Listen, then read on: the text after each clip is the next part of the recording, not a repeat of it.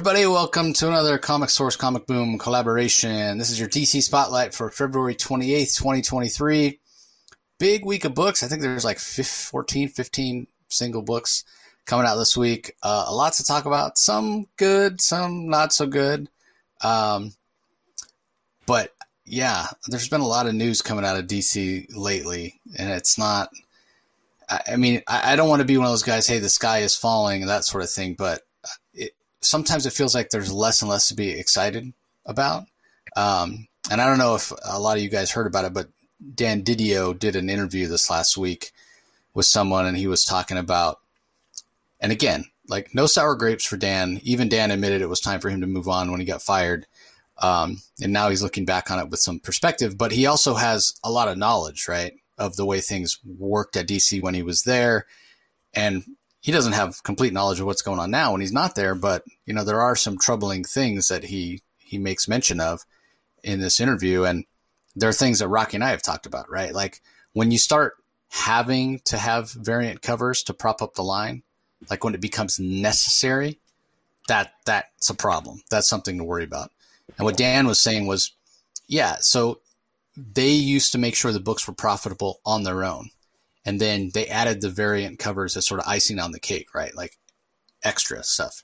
Now, from everything that's been reported, everything that Dan's aware of from talking to people still at D C, everything that, you know, from outside appearances, it's like the variant covers are necessary to make the books profitable. That's a scary prospect. That's a problem. Uh, and then the other thing that he mentions that I'll, I'll uh, also mention is, yeah, he had a hard and fast rule. Batman could never be more than a third of the line. We all know that's not the case anymore. And when you, everything is propped up by one character, you know, what happens when people – and maybe it'll never happen. I mean, Batman, you could argue, has been their number one book, you know, since the nineteen eighty-nine Batman movie. That's what, thirty years? Over thirty years? Maybe people won't yeah. get tired of Batman, but – I'm certainly tired of Batman. So anyway, uh, what do you think of this this week, Rocky? Good, well, bad, both? It, it's definitely a mixed bag. It, it's a mixed bag. And I, I do share uh, I, I do share your trepidation. I, I, I don't uh, – there, there, there's always going to be – you and I both know, and, and people who, who who read D C Comics, there, there's a, there's a, there's still enough to choose from that you can find at least one title that you can enjoy reading. So it's not it's not like it's a complete it's it's you know, let's not all be embrace depression here, okay? We don't have to start taking Prozac. It, it's it's okay. The sky is, you know, I mean, the sky is still there, you know. Uh, however, is the sky falling a little bit in terms of excitement for future events? Maybe, but I got to be honest with you, I don't actually need a big event every year. I, that's kind of a miss. I, I always, I, I always push push back on that when I can at times. I, I don't need a big event every year. Who says we need a big event every year? Just entertain me. Just give me a good story. I don't, I don't need, you know, Batman Night Terrors is is advertised for the summer event for D C. Okay, okay, maybe it'll be good, maybe it won't, but I don't need it. And I also don't need to have advertisements or solicitations six months down the road. You know, uh, let me uh, uh, let me just enjoy the comic books as they come out and, you know, maybe just get a tease of what's coming out, uh, you know, one or two months uh, ahead. I mean, I, I can enjoy that because, I mean, I've said to you before, and you and I, we're privy, we are privy because we get preview copies. We get a little bit of a heads up on some some future issues, but you know, uh, even for you and I, uh, and uh, I can't speak for you, but I know for myself, uh, it's a double-edged sword. I don't like knowing what's going to, what future solic- solicitations say, even though, like everybody else, I'm reading them. Uh, but I do admit, I, it sort of takes away the fun and the expectation. But uh, in any event, it's uh, it's still good. I'm still addicted to comic books, and so uh, you know, I'll always have something to go to therapy for.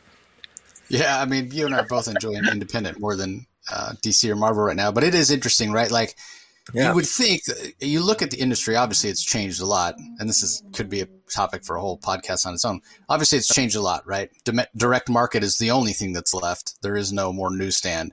Um, but you look back at those newsstand numbers, and before the, the kind of the demise of print in general, newsstand numbers used to sell hundreds of thousands of comics. There weren't, I mean, there was a time when there, before the direct market, there were no solicitations, but a lot of times, like when I, when I would go and read, you know, my books when I was a kid and buy them at seven eleven or local convenience store or whatever, I, I wasn't pre-ordering my books. I didn't know what was coming. Yeah. Was that better? I mean, there weren't solicitations. You, it wasn't hinted at, everything. You know what I mean? Like, I know there's a tendency to look back with nostalgia, rose-colored glasses, or whatever, but it's an interesting it's an interesting thing to think about. Like, you, if that was successful back then, why would you not try to repeat some of those? Like, leave the mystery. And there are some creators that do it. Robert Kirkman's good at it, right? He'll do these stealth releases and what have you. Yeah. But those are the exception rather than the rule. So, yeah, kind of interesting. But anyway, let's dive into the first book. Uh, D C Horror presents Sergeant Rock versus the Army of the Dead, number six, final issue. Bruce Campbell is the writer. Yes, that Bruce Campbell. Uh, Eduardo Risso is the artist. Christian Rossi does colors. Rob Lee on letters. I wouldn't go so far as to say that this ending feels anticlimactic. Um, I mean, let's be fair. It, it, it's Bruce Campbell, who's a fantastically talented uh, actor and, you know, pop culture hero as his character Ash from Evil Dead and that sort of thing. But he's not exactly a seasoned comic book writer, even though he's been a comic book fan for a long time, apparently. Um, so this series didn't exactly have surprises in terms of, you know, strange characterization or, or, you know, crazy plot twists or that sort of thing. It was pretty much straightforward, paint by the numbers, um, you know, easy company going after, you know, uh, Nazi zombies or, or zombie Nazis, however you want to put it. And uh, culminating in in uh, Sergeant Rock fighting Hitler zombie himself. Uh, but it has been fun because it's been all-out action.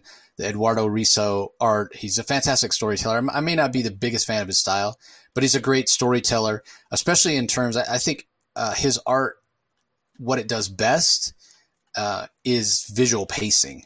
It's just incredible, and that goes to, you know, being a really good storyteller and – having the action depicted well, and it flows really, really well. So uh, again, this, this wasn't, you know, surprising in any way. It was kind of what was expected, but what I expect when you say, okay, Sergeant Rock comic written by um, Bruce Campbell and drawn by Eduardo Risso, I expect it to be full of action and a lot of fun. And that's exactly what this was. So that's not to say I'm disappointed at all in it, because it, um, you know, it was what I expected. A lot of times there are comics that where you expect something and you end up being let down, right? It ends up being a disappointment. Yeah. Um, Batman Three Jokers immediately comes to mind. You know, I anticipated that for so long, and it was such a letdown and such a disappointment when something like that happens. So when you have expectations and those expectations are uh, exceeded, you know, that is fantastic. But there's also something to be said for meeting those expectations and just having a nice, enjoyable read. And that's what this was. Um, And uh, all members of the creative team really synced together, from Campbell's writing to the artwork by Risso and even the color work. You know, this is obviously set in the past, World War Two. They're, uh, it's Easy Company fighting Hitler. Um, but it also has some of those traditional tones you would expect in kind of a horror comic, which you don't always expect a war comic to be a horror comic. It seems like D C mixes the genres a lot uh, these days, which is fine. Horror really sells. Um, war doesn't sell as well as it used to, like back in the sixties or seventies. Um, but the the color work by uh, Rossi, the color artist, is fantastic. You know, you get a lot of those greens and blues and browns um, that are in shades that you would expect to see in a in a horror comic. And again, even though it's something to be expected, it's done really well, right? Like, it's not a put down at all to say this comic was, you know, what I expected. It it nailed it, right? And the execution is top notch, like technically a very well put together comic. So, um, you know, I always have reservations when it's a celebrity that's writing a book, because you feel like, okay, well, would Bruce Campbell have gotten the chance to write a Sergeant Rock comic if he wasn't, you know, Bruce Campbell, the actor? Well, no, probably not. Yeah, so, no. You know, he's not a, he's not a writer by trade. So, you know, how good of a job is he going to do? Well, it turns out he's going to do a very good job. So th- this was a lot of fun. Um, and I, yeah, I would recommend it, especially, uh, as a trade. I think it'll read really well in, uh, in one sitting. So what were your thoughts, Rocky? I, I enjoyed this for, for what it was. Uh, like you said, it didn't, it, th- this wasn't a sophisticated plot line. I mean, this was, re- this This was exactly what the title said, and there was really no misdirection or, or, or attempt to mislead the reader. This was Sergeant Rock versus the Army of the Dead, and the Army of the Dead is led by Adolf Hitler, and it ends the way you would expect, with maybe a slight little twist, and it ends with, obviously, their, you know, surprise, surprise, they managed to destroy the, uh, what would appear to, on the surface, destroy the, the villain, or the, the undead Adolf Hitler, in, in, in just a Be- beautiful illustrations, uh, just the art's fantastic. I mean, it, it's it's it's very well. I mean, it's very well illustrated. I, I mean, the the art. The, it's the there's violence. It's it's a war comic. It's exactly what you want. It's even got humor. It's got the smart ass tropey dialogue, because you know you're talking smart uh, to a cocky Hitler as you as you're slowly killing him in multiple ways.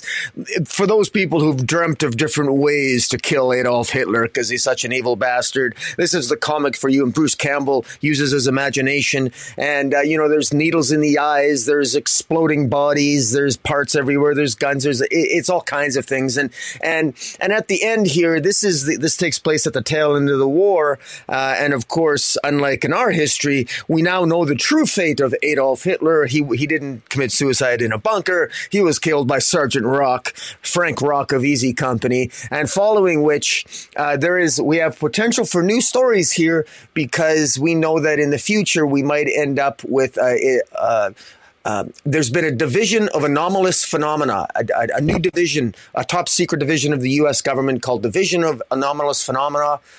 Maybe we could call that D A P, D A P for short, where Frank Rock is going to be leader of that. So it sort of reminds me of we're going to get maybe future stories similar to like Creature Commandos, but not not quite. But we're going to have Sergeant Rock leading Easy Company in the post-war era against the weird, crazy phenomena. So now, you know, we got the undead. Will they fight the werewolves? Will they fight Frankenstein? Will they fight all these other weird creatures now moving uh, out of World War Two into the uh, post-war World War Two era.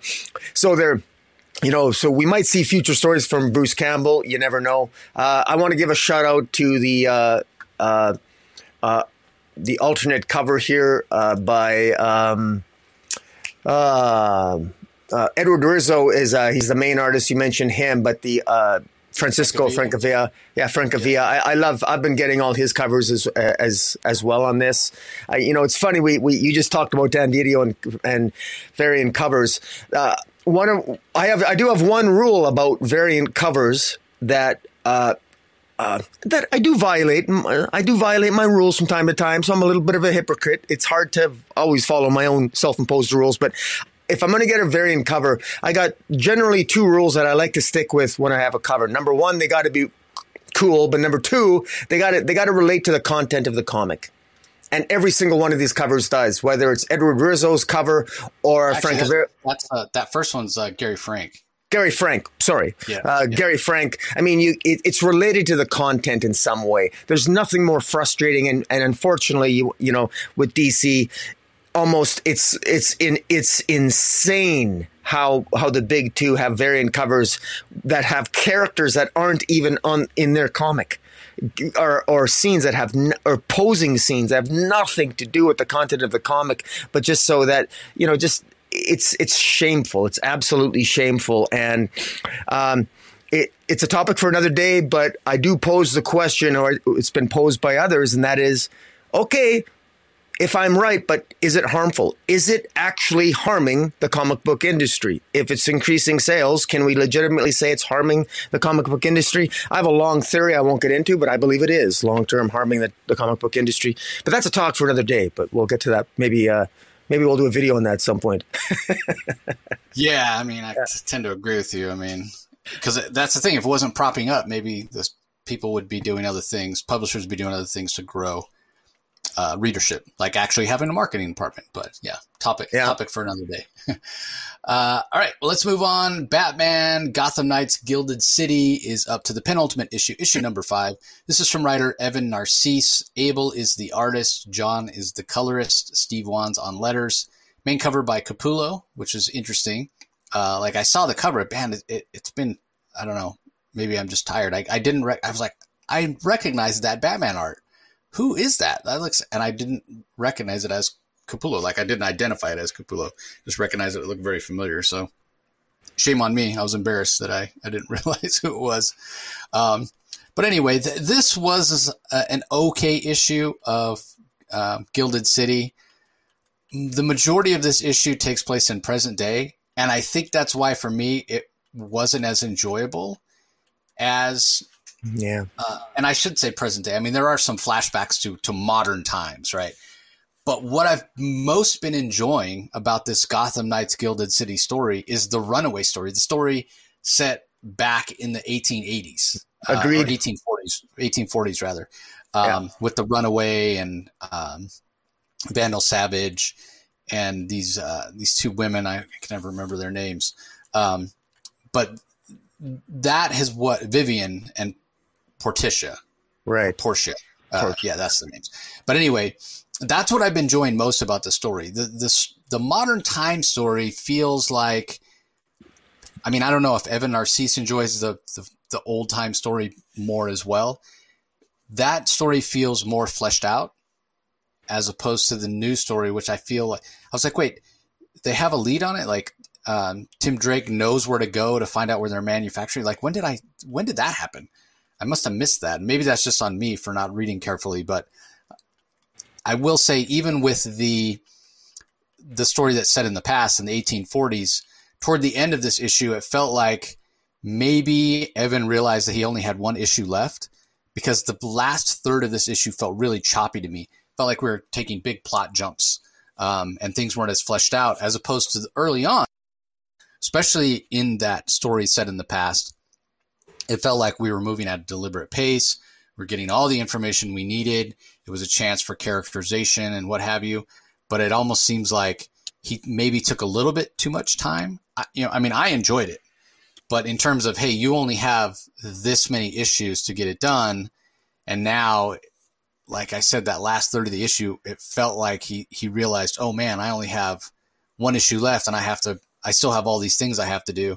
And all of a sudden the pace sped up and it felt a little choppy to me. So a little bit of an uneven issue. And yeah, honestly, the, the present day storyline just doesn't, I don't care that much, you know, like we've had so many, you know, Jason Todd, Batman relationship issue type comics.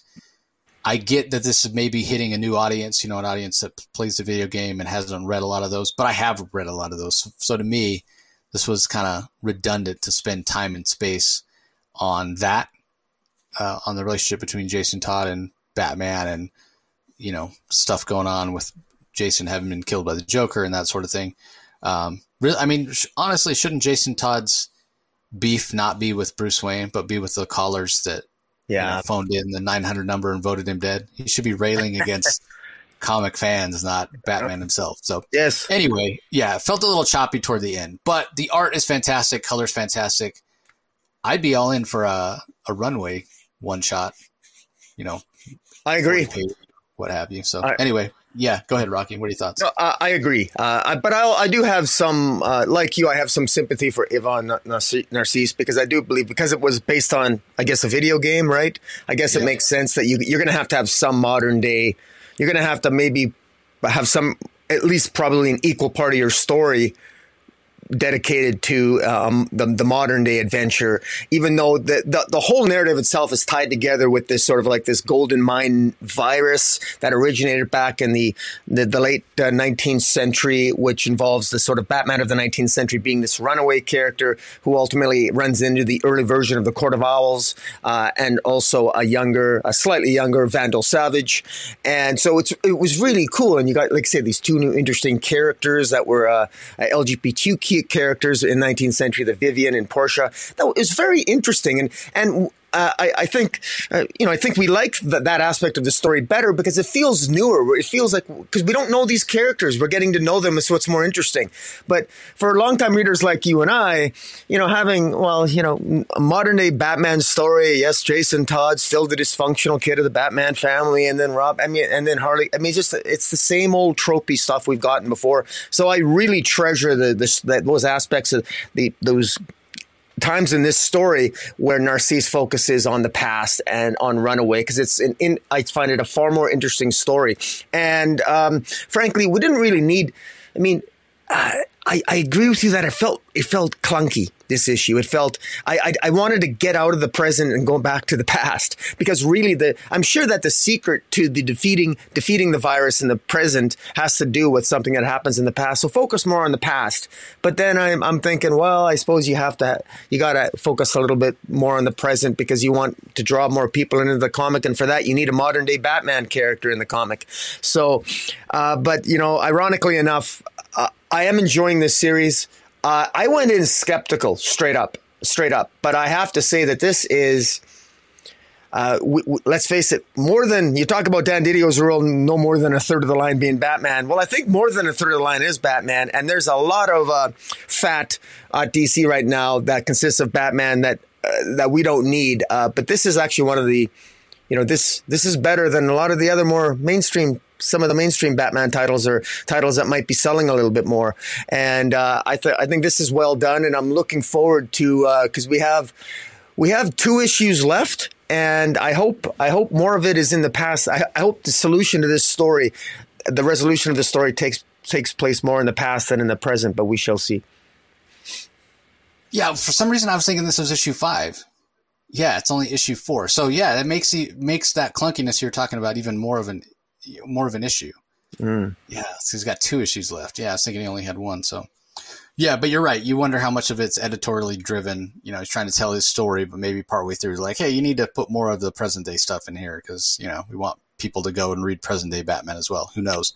Uh, and it brings you back. One thing I wanted to mention, you were talking about D A P um, with Sergeant Rock Department, you know, uh, and I thought, yeah, first thing you do is go and look, okay, Department of, you know, Abnormal, whatever. And I, yeah. and I was like, wait, D A P, that's not exactly the best acronym. But whatever. I know. But for it to end with the beginning, I, yeah. I was of two minds. Like, is this Bruce Campbell kind of saying, hey, D C, let me write more? Does that come from him? And he mm-hmm. would write more about D A P and uh, Sergeant Rock? Or is it was it editorial that came in and said, hey, at the end, we would like you to tease that there could be more. Uh, maybe that'll get fans to ask for more. So you want? I wonder if it was, you know, Bruce Campbell that did that or D C editorial. And then yeah. it also, you know, what you were saying, this idea of um, Frank Rock heading that up, like, would that be a way to bring Frank Rock into more present time? You know, like, uh, could be, yeah. like a Director Bones, you know what I mean? Like he'd yeah. no longer be the soldier out there, but like sit behind the desk, suit, old man. Well, kind they, of they, D C's done that in the past. They, they've had an yeah. older Sergeant Rock in the past. I, yeah. I think sometime in the nineties, I can't remember the details anymore, but uh, so it, I think, it's been hinted at in the past, anyway. They could, yeah, they could use uh, somebody as a replacement for Amanda Waller. That's not a, you know, worthless yeah. villain. Wouldn't that be cool if somebody ends up killing Waller, taking her off the map, and ends up being an older Sergeant Sergeant Rock? That would be awesome. Yeah, I mean, Sergeant Rock to me, he's he's much better suited to lead to you know organize the Suicide Squad than Amanda yeah. Waller. But, but anyway, we're yeah. blue skying here. Let's uh, get back on topic. Batman and Robin, number five. This is the last issue of this. It's even titled Finale, written by Mark Waid. Uh, Mahmoud Azrar is the artist, Jordi Belair on colors, Steve Wands on letters. I don't have a whole heck of a lot to, to say about this. I'll let Rocky do the majority of the talking. It does finish up um, the Lazarus Island uh, or Lazarus Planet storyline. It does a good job of that. I'll also credit Mark Waid. He, here is, you know, Mark Waid showing his veteran experience as a comic writer. He sums up what, the, like, the entire story of, of Lazarus Island in just two pages. And it shows you that, in a way, there wasn't a whole lot to the event. And again, you know, we talked about it when we talked about Lazarus Planet Omega. That should have been a four-issue or six-issue mini. There shouldn't have been all the sur- Superfluous uh, one-shots and what have you, and based on and again a lot of it is Mark Waid's experience, but based on how expertly he can sum it up in just two pages, it didn't need all the stuff that it had. And it also goes back to something Rocky just said about we don't need all the events, we don't need all the constant events. Sometimes it's okay to just you know tell a story within a book, you know, or come out with a miniseries and have it be self-contained. I just don't like the way D C is uh, is doing its its events right now. Other than that, in terms of wrapping up the story, I know Mark Waid was going for something really emotional with what happens at the end with Batman and, and him being kind of saved by the people of Gotham, but it just came across as really, really cheesy and kind of emotionally overwrought to me. It didn't land for me at all. I, I just, I kind of did an eye roll going, oh my God, all the people of Gotham, we are Batman. Uh, yeah, it just, it didn't work for me. Maybe it's just a frame of mind I was in when I, um, when I read it, or maybe it goes back to what Didio was saying. If you give us so much Batman, you're, um, you're diluting it, right? Like if we only got a couple Batman, big Batman stories a year, maybe something like this would have landed for me more, as opposed to just being another Batman eye roll moment. Um, you know, we all know when something, when you have a little bit of something, you make it scarce, it becomes more valuable, right? And more people want it. Um, but when it's just plentiful, uh, ubiquitous, then nobody cares. And that's kind of how I felt about this. Like this moment that was supposed to be so emotional with Batman being resurrected by the people of Gotham was just like, I just shoulder, shoulder shrug, eye roll, didn't care. So anyway, what were your thoughts? Well, you know, it's funny. You talk about the mood that you were in. I could easily imagine myself being in a mood where the ending of this story, this La- Lazarus Planet story, where I would feel like you, but I actually felt the opposite, uh, strangely enough. And yet I can completely understand why you would feel the way you did. But it was actually kind of refreshing to me in a sense that, you know, for once, you know, the people of Gotham are, you know, they have a pretty shitty life as it is. They live in the worst city in the D C universe. I mean, even yeah, Bloodhaven. Why do they live there? I know, exactly. I mean, even Bloodhaven is now a happier place thanks to Nightwing than than than, than Gotham City. And it's nice that that, you know, and I know that, again, we always sound like broken records at D C. We want more hope and blah, blah, blah. Well, you know, finally, Mark Waid is bringing some of that to Batman and Robin here. He's done it with World's Finest. And one of the themes that Mark Waid uh, has brought to World's Finest is that he's kept the story simple, yet sophisticated enough that uh, he's familiar enough with continuity. He understands the core essence of the characters. And yet he is kind of keeping it light. He doesn't quite go full dark because he keeps that, he keeps that, that passion and that, and that superheroism there at its heart. And at the end of Batman and Robin here, you know, all is not lost, even when it really is, because there's no question that at the end of this, Damian knows that he has failed to, to get the, the, the demon Nezha completely flushed out of his father's body. Batman is, his his life force is gone, and even the combined forces and powers of of the of uh, Zatanna and Doctor Fate and all the other all the people that are there, the the magic uh, the magic users of the D C universe can't save. They they can't. They can't suck the enough life force out of others who are, because most of the members of the Bat family are unconscious. They can't obtain enough life force to basically save Batman's life. So Damian calls upon the people of Gotham City to do it. And now you now one can certainly look at the story and say, you know what, this is Deus Ex Machina. Oh, you know, this is God in the machine. You know, a, a ridiculous ending is, you know, boring the life force from various individuals of Gotham City. But but really, I'm thinking, I, I, I still, there's something about the ending I like, because no matter how dark Gotham City is, you know, you, I mean, you said it, Jace. I mean, wh- why the hell do people want to live in Gotham City? Well, you know what? They're a glutton for punishment, but damn, they have hope. They must have more hope than we do, because something's keeping them there. And and knowing that they have that protector, Batman, knowing that Batman's in trouble, and for them to, to be willing to give a little piece of themselves, however small, to save someone that they know to be a hero and who's taken the bullet for them more than once, both literally and metaphorically.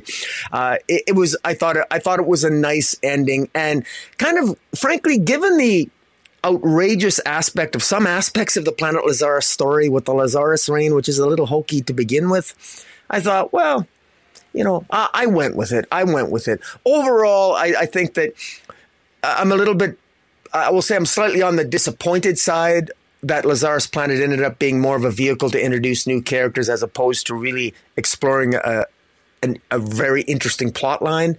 Uh, it was, you know, it uh, it it was okay for me. And and you know what, I'm I I like that this is a softening up of Damian. That Damian was willing to give his own life to save his dad, and that's and and, we, and I think that focus alone, that Damian was so Damian was willing to give his own life essence to save his father. That is huge. That's Damian coming a long way. We remember we a young narcissistic Damian Wayne was so concerned about he was a better bat. He'll be a better Batman than his dad was, and the Batman six six six and all this uh, all this rumors and innuendo and within within D C continuity about is Damian going to grow up to be the the demon, uh, you know, embrace the Ra's al Ghul legacy? Is he going to be a very bad Batman? Is he? What's he going to do with the legacy of Batman? And we, we got a softening up of Damian Wayne. He got friendship during Williamson's Joshua Williamson's Robin run uh, on Lazarus Island, and and this is in many ways with, with Damian embracing his father uh, at the end of this story. This is Damian coming full circle. That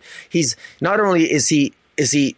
Uh, he's stronger now because he softened himself up emotionally, and he's more stronger than ever before. And that's that's a, epitomized by him holding his father after the people of Gotham City appropriately, you know, extend some of their some of their support for him. So in in a way, it really is uplifting of the concept of Batman and Robin, because they didn't just save Batman; they really saved Batman and Robin here. Because with no Batman, there's no Batman and Robin. So I look at it from a little bit more of a maybe too much of a maybe a spiritual, philosophical sense, but I actually got some enjoyment out of this ending. So, yeah, I mean, I, I, I I'm right. I agree with you in that it was a nice change of pace to have the citizens of Gotham save the day, as opposed to, you know, some hero, some magic user, because yeah, that, that does end up feeling Deus Ex Machina. So yeah, I agree with you there, but yeah, just, it was the emotionality that just didn't land for me for, for whatever reason. But yeah, maybe in a different, if I read it at a different time, different mood, maybe that would be the case. So anyway, let's move on. Uh, up next, talk about emotional. Uh, we have Human Target number twelve from writer Tom King, art, incredible art by Greg Smallwood, as we've had throughout, letters by Clayton Cowles.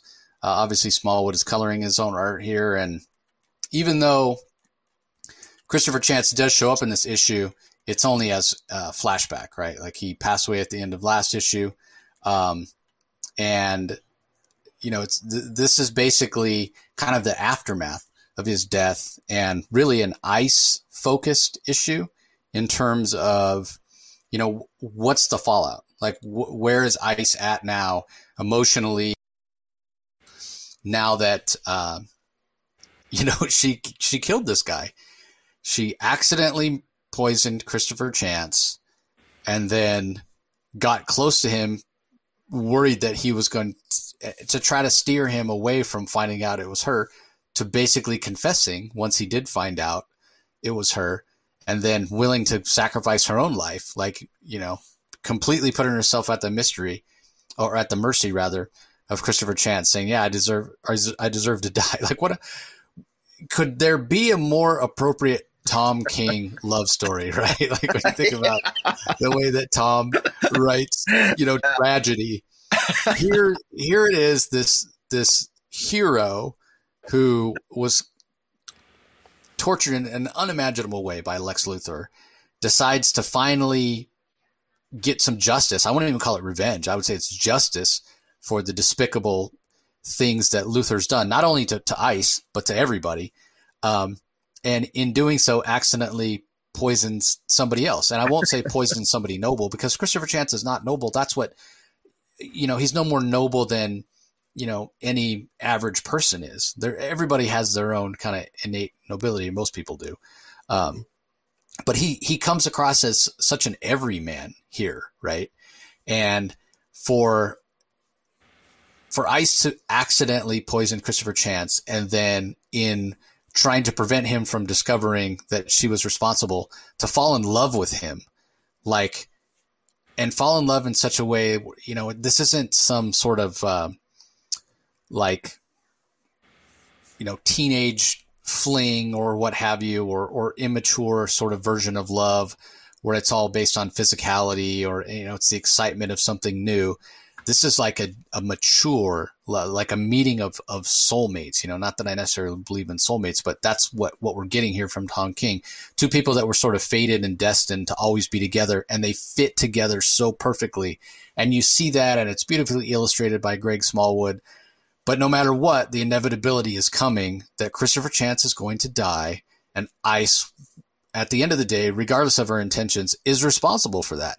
How completely tragic, how completely tragic that her accidental poisoning of Christopher Chance led her to discover who should have been the love of her life, right? And they could have grown grown old together or what have you. Like, oh my God, the angst, the tragedy, the sadness, the inherent Tom Kingness of it all. Like, it's just, it, and Yeah. And and that's fine, right? Like that's all great, and it makes for a good story and a compelling read. And and you know, if someone were to sit and explain to you, you know, hey, this is the plot of the Human Target uh, twelve issue series, and here's kind of what happens and what have you, and you you know nod your head and go, oh, yeah, that's kind of interesting and sad and tragic.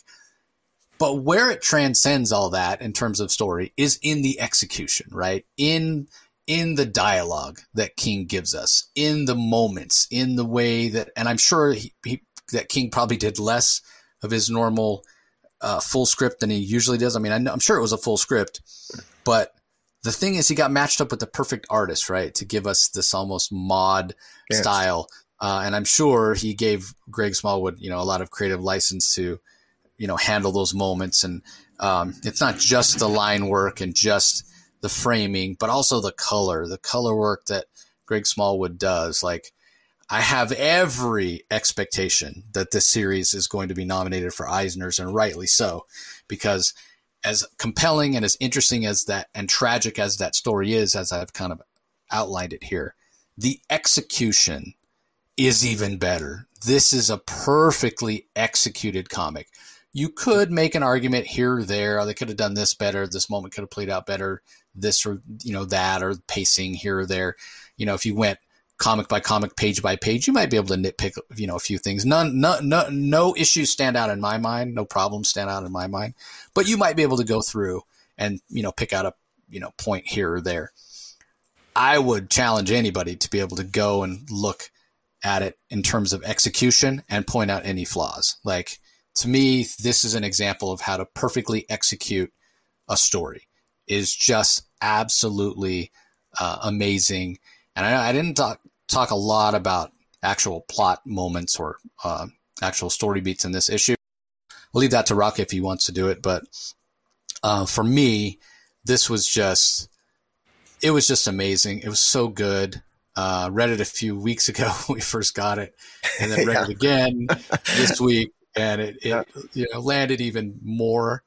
Um, and, you know, going back to what we were just talking about with Batman and Robin, what, how that didn't land for me.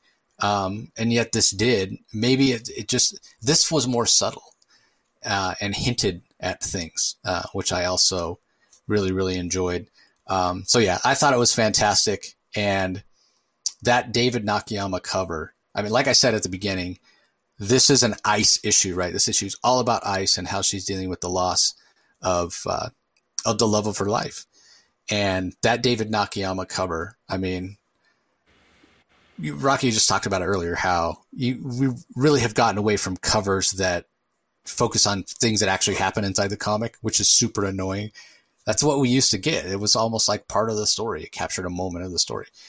This is, you know, more modern style, and it is, a, you know, just a pinup, just a splash page of ice. But I will say, this is an ice issue. This is issue is, all about yes. ice on her emotions. So, and it's gorgeous from Nakayama. So I was fine with it. That's the cover I, I got for sure. So anyway, what were your thoughts? How did you think this wrapped up? Well, I honestly, you did, you, you did, you, I agree with everything you said. You you beautifully encapsulated why this series is just so incredible. And, uh, you know, it, it, it should be noted that, you know, the central plot point of this series about, you know, ice and, you know, fire conspiring to kill Lex Luthor and, and it going awry and Christopher Chance being the individual who ends up being poisoned, having twelve days to live.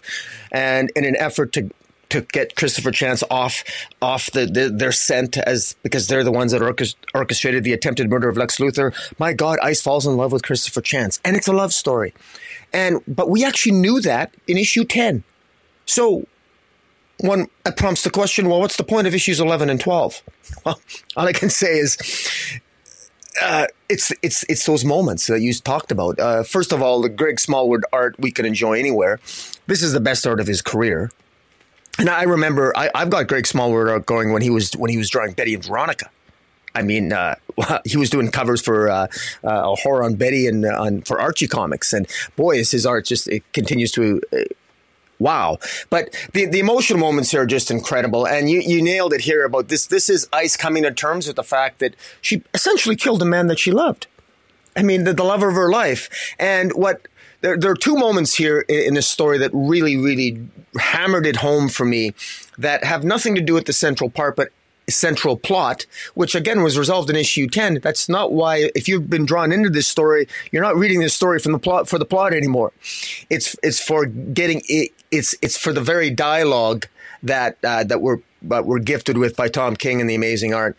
When Christopher Chance is, you know, this this series, this issue opens up with him him basically being dead on the bed, and then she's reflecting back, and uh, you, you jump forward in time, and then you jump back again, and you there's a conversation where where Christopher Chance talks about how when his dad died, he thought his dad died like a coward. He thought his dad died afraid, and that his dad his dad died groveling, you know, trying to stay alive, but his dad was shot. And he, he came to the realization that that his dad really died. His dad wasn't afraid. That his dad may his dad may have died on his knees groveling, but he wasn't afraid. He was he was doing that because his dad wanted one more day with him, just like he wants one more day with Ice. He could he could relate to his dad, and so it, that comes full circle. That because at, at different parts in this narrative, the emotional journey that Christopher Chance was on was reconciling his relationship with his father and how his father had died, and how it's the circumstances of his father's death that had him become the human target in the first place. And so there's a certain type of synchronicity between the passing of his father, how his father left this world, and how he leaves it as well. Basically leaving it, wishing that you would have one more day, one more time. Uh, and why? For, for, the, for all the right reasons, because of love. His dad loved him, wanted more time with his son. He wants to have more time with Ice. Ironically, hit the person who murdered him.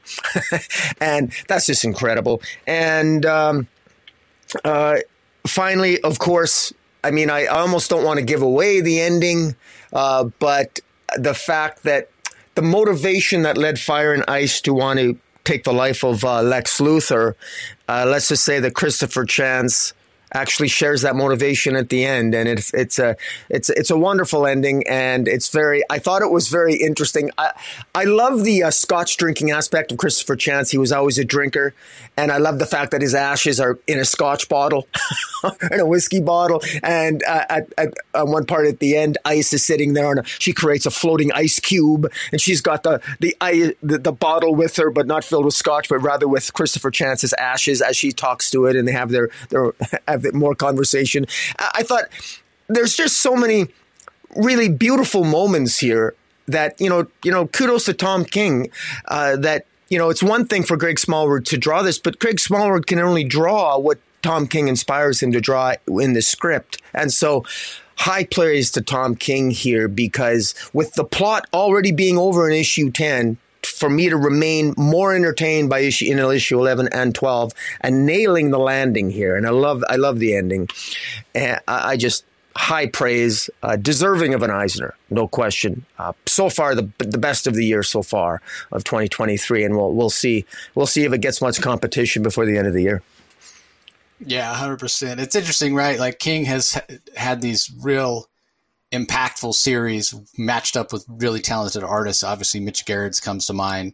Clay Mann. I, I know that um, uh, Heroes in Crisis was exactly well received. Now, now add add Greg Smallwood to that uh, stable of artists, right? Like everybody's like, oh, what are King and Gerrards going to do next? Can't wait, can't wait to find out. Um, well, we know right now they're going to do Batman Brave and the Bold, a Joker story.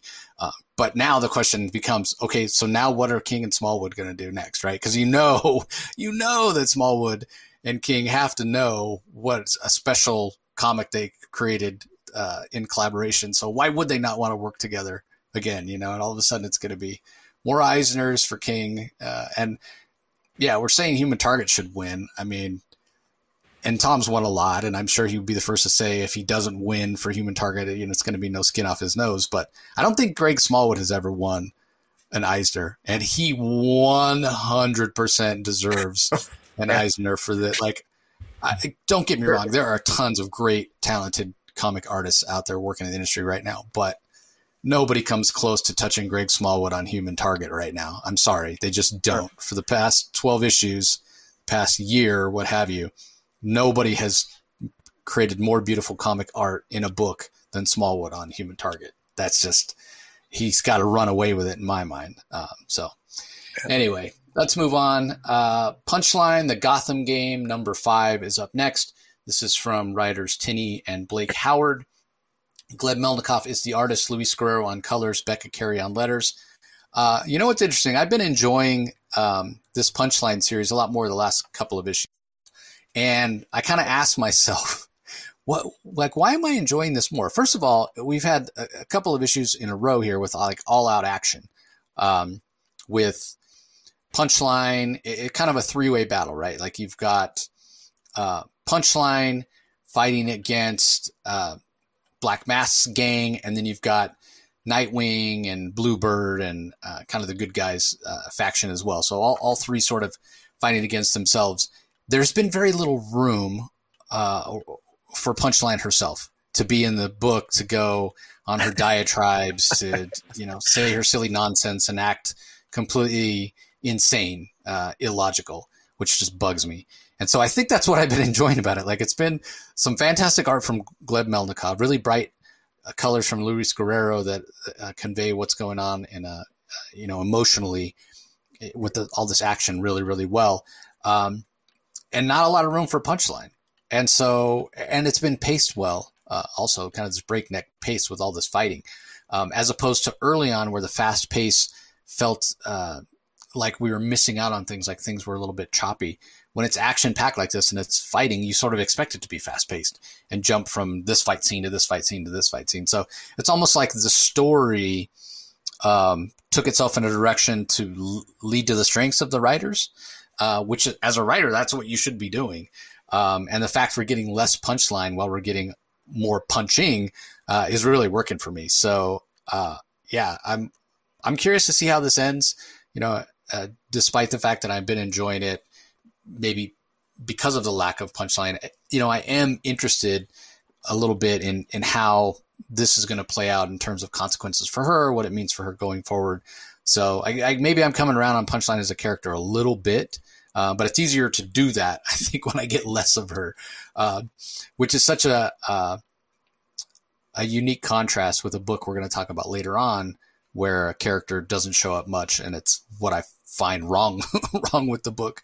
So, but anyway, we'll talk about that in a little bit. What what were your thoughts on uh, on Punchline, the Gotham Game Five? Uh. You know, you make an interesting comment about her not necessarily being in the comic as, as much as you might expect her to be. Uh, I have a slightly different twist because I've kind of been like I've uh, I really didn't like the direction that Punchline took with her whole trial and everything. I think they took the wrong approach to the character, but she has been slightly growing on me, too. And the reason why it's beginning to work on me a little bit is with respect to one aspect of how how Tini and Blake Howard are crafting this story in conjunction with what Tini Howard is doing in the pages of Catwoman. And and essentially what it boils down to is I almost feel like Punchline, Punchline reminds me of Walter White a little bit. Because when I criticize Punchline in the storyline, I'm thinking to myself, Punchline is a glorified chemist. That's all she is. She's a chemist. And she goes to the Royal Flush Gang because she's got a, she's got a, she wants to market a new drug. And so she's really good in chemistry. Well, I mean, why would, uh, how many drug, how many drug traffickers or mobsters Uh, elevate their chemists? I mean, you make my drugs, you make my drugs, or I kill you. So what does Punchline bring to the table with the Royal Flush Gang? I, I found that hard to believe. But then I thought to myself, well, wait a minute, there's Walter White, you know, with Breaking Bad. He was a chemist, and he became a drug dealer and a drug trafficker and like his own kind of mob boss. And I'm thinking, is this the route that maybe Punchline is going here? Because she's basically a glorified chemist. She was, uh, uh, she's, I guess she's not really insane anymore. She's just extremely narcissistic, and she wants to basically do her own thing. She basically used the Joker, who ends up showing up at the end of this issue. She basically uses the Joker, uh, it's revealed, really to, to, to prop herself up as a means to get to, to prop herself up. So she wasn't really like a sidekick of the Joker. Not really. I'm not getting that sense. Although she benefited from her his her association with the Joker, which she elevated on social media, which she utilized as a way to get off uh, and found not guilty at the trial, and then utilized her influence to get some uh, influence over the Royal Flush Gang. And now she's trying to become a player and amongst the mobsters and fellow mobsters in Gotham City. And, and part of that involved manipulating uh, Catwoman and uh, ultimately uh, you know, in the pages of Catwoman, we know that uh, th- this Detective Ventura, who ends up at the beginning of this issue, she knows that somebody basically set up Catwoman. We know that somebody, that there's another player, uh, there's something else going on here that uh, manipulated events, that the fire that led to the, the that that that led to the destruction of the the Royal Flush. Uh, to that one warehouse where Valmont was killed and Selena took the blame for it. Why did Selena take the blame? It's clear that Selena didn't do anything. We know that. Uh, uh, Detective uh, D A Ventura knows that. Meanwhile, here in these pages, we've got we've got Punchline, who's trying, who's who, the Black Mask is essentially trying to take him out. And Punchline has her own, the Royal Flush Gang have their own, uh, they have their Port Royal, their Port Royale, which is their own warehouse where Cullen Roy, the the, the brother of uh, Bluebird, uh, uh, Harper Row, uh, Cullen, Cullen Row, he's being held captive by his former lover, uh, Bluff, who's a member of the Royal Flush Gang. And uh, Bluebird and Nightwing rescue him. Uh, meanwhile, there's these, I guess, nanotech creatures sporting different, you know, the, like a spade, a club, a heart, like a different different aspects of a of a car, deck of cards. And they're like nanotech creatures that ultimately Harper Row manages to disassemble, uh, but not before before the ending where, long story short here, Punchline gets shot by Black Mask. And Uh, interestingly enough, instead of going back to rescue her, the Royal Flush Gang abandoned Punchline. So I don't know, there might be some comeuppance there, but they basically leave Punchline basically shot and hope and leave her to her own devices. And the issue ends, I think, a little bit wonky. I don't know how the Joker, the Joker happens to be wandering as a bum in the streets of Alleytown and stumbles upon Punchline in a garbage bin. I, I find that really hard to believe. Uh, I, you know, I'm assuming it's the Joker. What is the Joker doing there? The Joker, you know, it just seems really odd that he would just show up there, or maybe he knew. How did he even know she would be there? So it's a little wonky in that respect. But at the same time, there's a strange kind of uh, choreography that I don't really understand the dance that the Howards are doing here. Yet I'm, the moves impress me a little bit. Like I'm, I am intrigued. I remain curious as to where this is going. Is Punchline going to end up a leader of the Royal Flush Gang? Is she going to hit rock bottom? Because I want her to fail more. I think she needs to be developed more and fail more as a character before, be, before she becomes elevated. And I think she'll, you can generate more interest in her that way, as opposed to just immediately elevating her. And so she's lost her. This is Punchline at her rock bottom here. She's been shot. She's dying in a garbage bin, found by the Joker, who she basically used uh, for her own uh, devices anyway. Uh, at least that's my interpretation of things. How is the Joker going to react to her? Is she going to have a confrontation with the Joker next issue? We'll have to wait and see. But I'm intrigued. I was actually surprised. You know, I, I actually enjoyed this issue, and I'm curious to see where it, where it takes us. Sorry, you're on mute there, Jason. Dang, I told myself I wasn't going to do that this episode, but yeah. Anyway, uh, yeah, interesting, uh, interesting take. I do echo your sentiments about the Joker. Oh, he just happens to fall in a garbage bin. He just happens to go walking by. Come on, man. Um, but it's comics. I'll, I'll sort of forgive it. So anyway, moving on. Action Comics number one thousand fifty-two, House of Metallo, from writer Philip Kennedy Johnson, art by Rafa Sandoval, colors by Matt Herms, letters by Dave Sharpe. And then we have uh, the second story, which is in that Rebirth era, Lois and Clark, uh, written by Dan Jurgens, art is by Lee Weeks, colors by Elizabeth Brightweiser, and letters by Rob Lee. And then we have what I know is Rocky's favorite of the issue, the uh, Marguerite Bennett drawn, uh, Leah Williams written uh, Power Girl story, letters by Becca Carey, obviously. Uh, I'm sorry, I think I said Marguerite Bennett. Marguerite Savage, art. Um, and she colors her own uh, as well. So, um, yeah, the, the first story is very appropriately named, you know, House of Metallo. I hope you guys all listened to my Philip Kennedy Johnson interview from a few weeks ago, because he talked so much about, uh, you know, where Superman is headed, talked about his him powering up, talked about what a threat Metallo is. And so we're getting to see all of that play out in this particular issue, with Metallo even recruiting some members of this Blue Earth um, organization, who are basically white supremacists in terms of they all, they are only for Earthlings, no aliens. So they want Superman and all the Superman family to be dead, to be off of Earth. Uh, they don't want any of these war world people around. Um, and I get it. Like, they're worried. They, they, they're talking about, hey, these people bring threats in, but I, I think that's the wrong way to go about thinking. You know, it's that whole idea that if you bring a, you know, a knife to a fight, then your opponent's going to bring a gun, and then you'll bring a, you know, a machine gun, and then they'll bring a grenade, and it's that, you know, escalation. And that's what these Blue Earthers are about. But I think the cat's already out of the bag in the D C universe. There's going to be threats no matter what you do. So you might as well have superpowered people um, to help fight those things off, you know, whether they're alien or not. So um, that's an interesting aspect of the story, though, that does sort of um, mirror what's going on in, you know, real society in terms of uh, intolerance right now, I'll say. Uh, but the other thing this showcases, and in a less overt way than the first issue, which I kind of like, right? It takes a backseat to the actual story itself, is the power levels of Superman. He's fighting Metallo. He freezes him with his freeze breath and then punches him out into space. Like, just punches him, and he goes, and he doesn't like slowly float up. No, he goes out into space, like up like a rocket ship. And that's just so cool, right? Like, Superman is at that level now. Um, and then Metallo, Metallo falls back to Earth, and unlike Batman, you you know you buy that Metallo is going to survive a fall back to Earth. The guy's made out of metal, powered by kryptonite, so I was, I was perfectly fine with that. He crashes down, he runs into the, some of these Blue Earthers, and then uh, there's a bit of a misunderstanding. The Blue Earthers attack him, and he's like, "All right, let's teleport back to my base. I'm about to make you members of uh, my own family. You know, I'm, I, I have a family of aliens I'm going to take out. I'm going to create a family of my own."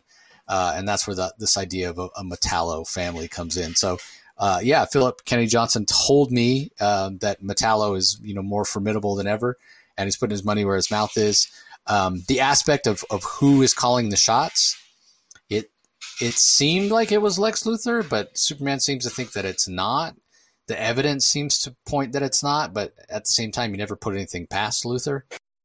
Could be misdirection. But also, Philip did mention that he kind of wants to leave Luthor off the table because Luthor is playing such a big role in Joshua Williamson's Superman title right now. So if it's not Lex, then I don't have any idea who it could be, which is an interesting mystery and could make for an interesting twist. Or it could be that Lex has just created, you know, almost like um, an A I version of himself and has turned it loose inside uh, Metallo. But either way, um, it's an interesting setup, and it's a fun issue, uh, a fun story with uh, tons of action, great art by Rafael Sandoval. Um, if I have any nitpick at all, uh, it would be that, God, Metallo, you, you have worked for Luthor time and time again. You've followed his orders and gotten your ass kicked by Superman. That's the whole reason you didn't want to do it this time when Luthor showed up. Um, but then, you know, based on the coercion, because Luthor has your sister, you, you felt like you had no choice. I totally get that. But what I don't get, like, you're already so wary and distrustful of Luthor. But then when Luthor shows up and says, yeah, so I told you you had to take out the Steelworks Tower and you did, but now I'm not going to set your sister free because of this, that, and the other. He buys it. Like, he believes it, right? Like, in fairness, that's not Luthor. That's Tracy. His and right, a, it's right. a it's I a hologram it. of his sister, so it might not right. be Luthor. But. Right, it is a hologram of his sister that tells him that, but the hologram of his sister is saying Luthor's doing this, Luthor's doing that, and he's believing it. And yeah. there, there's no longer the distrust of, well, Luthor's manipulating me. Like, you didn't want to fight Superman because you're tired of Luthor. First of all, you're tired of getting your ass kicked and losing every time, and you're tired of Luthor's machinations. You know your sister's in the hands of Luthor, but you but and it's and it's not really your sister. It's not like you're sitting there in front of her. You have to be smart enough to know you are made out of metal. You are in in some sense, you know, a cyborg. So technology, it can all be manipulated, that sort of thing. He never for one second stops to question, is this really my sister saying this? It could have just be a computer generated hologram. You know, again, it's a minor nitpick necessary for the story, but I, I, I don't believe it even for a second. Right. I know it's all just pulling the strings of Metallo, and it sort of seemed like at the beginning when Metallo showed back up, he'd wised up and knew better than to just let his, you know, strings be pulled. And that's kind of like he's forgotten that. So again, it's a minor nitpick. For the most part, I really enjoyed the story and uh, and the art. And I'll give you a chance to chat about it, Rocky, before we move on to uh, the second story. Uh, yeah, well, just to add to some of your comments, uh, the Superman family itself, uh, uh, the, the twins, the, the orphan twins now that uh, Lois Lane and Clark Kent have adopted, Ortho and Ossel. Uh, I think I think it was Ortho that that thought that Metallo sounded a lot like an unmade, uh, which is basically uh, uh, something that they had on Warworld that uh, involved, you know, they would take the corpses of the dead and, and they would involve some magic and necromancy and all this other science and weird science and uh, probably orphan box science, and they would create these unmade creatures. And it sounds like Metallo was like a version of that. And so just and so as a way of equalizing the playing field, we know from the we know from last issue that Superman is more powerful than ever before. Well, part of the reason why Metallo is more powerful than ever before is because of the orphan box, and and to To further level the playing field, Metallo at the end of this issue mentions that he is going to create a Metallo family. Um, this is um, this is interesting. I this can become. Uh, I do have some concerns. Uh, there's there's this tendency now with D C that every single hero has to have a family. Uh, I think that there's too many players already in this story. Uh, frankly, I, I I I don't think Power Girl's a member of the Superman family. In fact, we'll we'll talk about that when we get to the story. Even Power Girl doesn't think she's a member of the Superman family. That's because she's not. Uh, but it's neither here nor there. But it's it's nice to see Power Girl. But I digress. All these Superman players on the playing field. I mean, come on. It's so powerful. Superman is so powerful. Does anybody really... I still don't feel that Metropolis is in danger at all. This many superhero people. Uh, Philip Kennedy Johnson has his work cut out for him. And uh, I know that he's up to it. And I did uh, listen to, to your uh, review. Uh, but at the same time, with this many superpowered uh, Kryptonians guarding Metropolis, uh, you know... I question whether a family of Metallos is going to make me blink twice, but uh, but we'll see. Uh, I I will I agree with you that the art's fantastic. Superman kicking ass with Metallo, freezing him with super cold breath, throwing him into space. That was epic. The fight scenes here are fantastic. The art's fantastic. It it really is. Uh, I'm I'm vested in this story. I'm vested in this story. So if I sound critical, it's because it's because I'm invested in this story and it's cool. And I'm just curious. Okay, how are you gonna come? How are you gonna? How are you gonna be competitive when you have an entire Superman family? Also, you can't have soup. It, it almost can't be Lex Luthor behind this, because Lex Luthor wants Superman to, to lead SuperCorps. Under Williamson's run, I w- if I was Superman right now, I would go. I would call Mercy Graves and, and have SuperCorps investigate what's going on with Metallo, and that way you would, you know, if if, super, if Lex Luthor's behind it, you'd probably find out. You'd be able to, you know, find out relatively quickly, or be able to play some, you know, do your own investigating. You, you, Superman has an entire massive super corporation on his side now that can pr- help protect Metropolis. So that's why I'm thinking that clearly it's not Lex Luthor. We also know that somebody is out to kill Lex Luthor. So Superman's enemy, Lex Luthor's enemies now are Superman's because of SuperCorps and Williamson's run. Now, how that's going to be incorporated here for P K J's run, I'm not sure. But I like what he's doing with the blue, with the Blue Earth movement. I like that.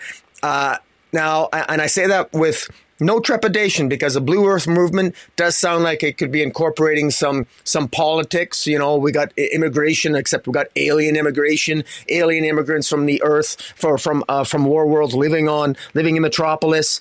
But Uh, I think it raises some issues that are pretty that are interesting and worth talking about. He even talks to his uh, Ortho and Orso uh, when they ask him about it. He says, "Look, the people don't judge the people of the Blue Earth movement. They're they're just they just don't know all the information, and they're just they're misinformed.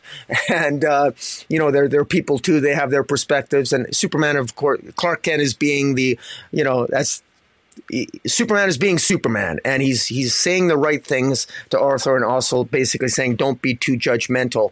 Uh, remember that nobody sets out to be a villain, and that's that's really probably one of the central themes of this story, and maybe even the Metallo story. That you know, John Corbin never set out to be a villain, just like no members of the Blue Earth movement think of themselves as a villain. Nobody's the villain in their own story, and Superman is aware of that, and he's trying to teach that to Arthur and also. And so, I um. It's it's a good issue, and uh, I continue to be um, I continue to be, you know, I'm I'm inv- I'm invested in what P K J is doing in here. Yeah, fair enough. Um, the second story, it feels like it really hasn't gotten going yet. We know it's set, uh, you know, on the farm in Smallville, and Lois and Clark, again, at this point in in kind of Superman's career where he's at, he's not at a place where his identity is really out there. The the, the other Superman, the the, uh, the New fifty-two Superman is, you know, this is the pre uh, the post crisis Superman. But the uh, New fifty-two Superman is still out there. They haven't sort of been merged, like whatever. I've never got a real good explanation with that. Um, but anyway, um, so they're not exactly out and about. You know, Superman's wearing the black costume and he's sort of helping out in, in secret. And they're trying to raise John and, um, you know, trying to show him how to use his powers and deal with all that sort of stuff. Um, and then at the end of last issue, we saw this woman show up. John went out on his own, against his parents' wishes, um, if they'd known. I mean, he knows he's not supposed to be out there. And so we get some context in this issue for this woman. She's a princess from another dimension or another planet or some sort of thing. But what's not clear, and I'll give uh, Jurgens a lot of credit for, is is she in the wrong? Is Are the people chasing her in the wrong? John, you know, sympathizes with her. She's a young character, so he's going to see some some of himself in her, of course. Um, but maybe, you know, she's in the wrong. She's doing something she shouldn't be, and her parents are just trying to, you know, rein her in, so to speak. So that aspect is still to be determined. The Lee Weeks art and colors um, from uh, Brightweiser are done very, very well. Uh, I mean, Lee Weeks is just one of the best artists working today. There's there's no doubt. So I, I'm cu- I'm very curious. I'm very sucked into this story. Just have no idea where it's going to go. Um, it's been a, quite a few years since we've had the Lois and Clark series, but Jurgens hasn't missed a beat. This feels like it, you know, is a complete continuation of that. Feels the same in tone, uh, in terms of era and pacing and that sort of thing. So, yeah, I'm I'm very curious, but it is a bit of a slower burn, especially when you compare it to the fast-paced action of the first story. So, what are your thoughts, Rock? it, it put a smile on my face. I. The only thing I wasn't, I'm not really a big fan of, I'm not a fan of Doombreaker. I'm, I, I wasn't a fan of the thirtieth anniversary story of uh, Doomsday. And uh, so Lloyd showing up being as Doombreaker, I, I'm not really interested in that. I, to me, it's a, it's a sort of a, I, I, I, I like the more human side of the story that, that deals with just young John Kent and his, I mean, his conversation here. I mean, I love this opening scene, this entire opening scene with, uh, you know, this is Princess Gliana of the planet Plune, who's basically fleeing, who's fleeing, uh, uh, some enforcer who wants her to stand trial for treason on her planet. And John tries to help her. You know, he tries to help her by uh, by destroying the tracker on her ship. And unfortunately, he destroys the entire engine. And so it, he, the entire the entire ship is almost destroyed by his heat vision because he doesn't know how to use his powers. He's not in control of his powers all that much. And so uh, ultimately, the enforcer ends up showing up. I love the fact that John scree- calls out his dad's name when he needs help. And of course, his dad, you know, Superman knows, you know, I'm coming. You know, he, you know, he knows the, he knows the sound of his son when his son's in trouble. You know, what have you gotten into now, John? And and so it this this ish this. Small, like, I don't know, what is it, only like eight or some pages. It ends with Superman flying toward John and uh, and this Princess Gliana who he'll meet. Uh, and at the same time, all that's happening, coincidentally, and I don't know if it's a coincidence or not, at that exact moment, Lois is answering the door of the farm and suddenly this Lloyd shows up who's Doombreaker and he looks like he's half transformed into sort of like a doomsday pers- doomsday entity as it is. Um, so I'm curious. I'm curious. I, I I hope we get more moments between John and Superman and, and Gliana.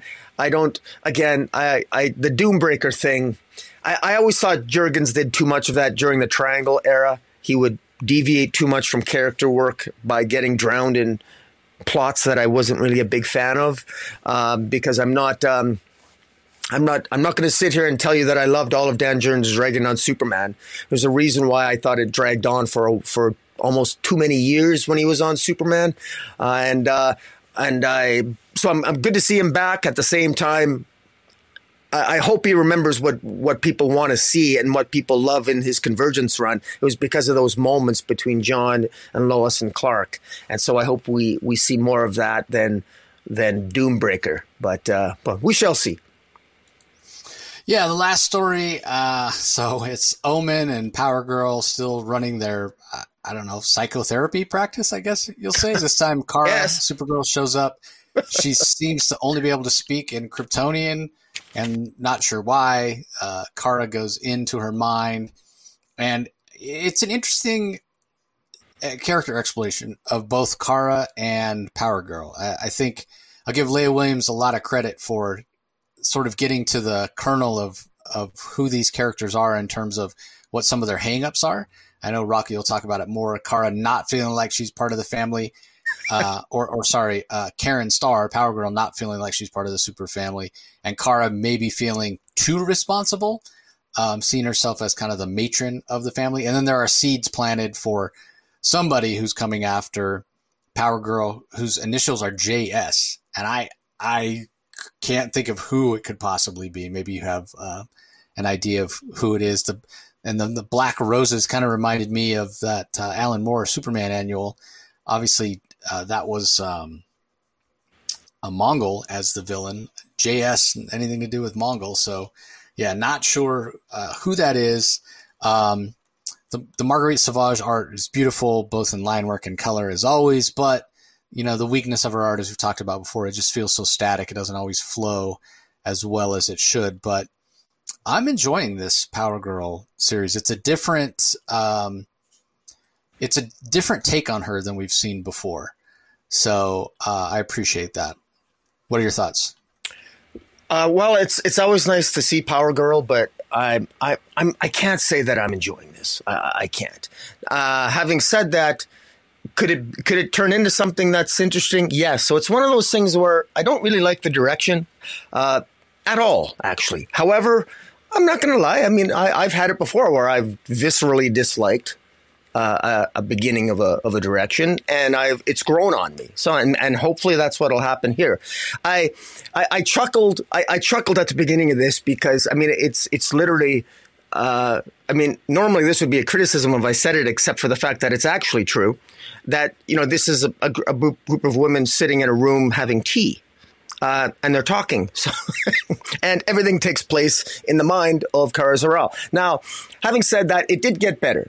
Okay, and uh, a couple of interesting things uh, I think are, are worth pointing out here that I, I think are interesting, and, and you kind of alluded to it, and that is that uh, to me it's an open question, and I I, I, I would ask anyone watching this on YouTube. Uh, I mean, I I'm a huge Power Girl fan.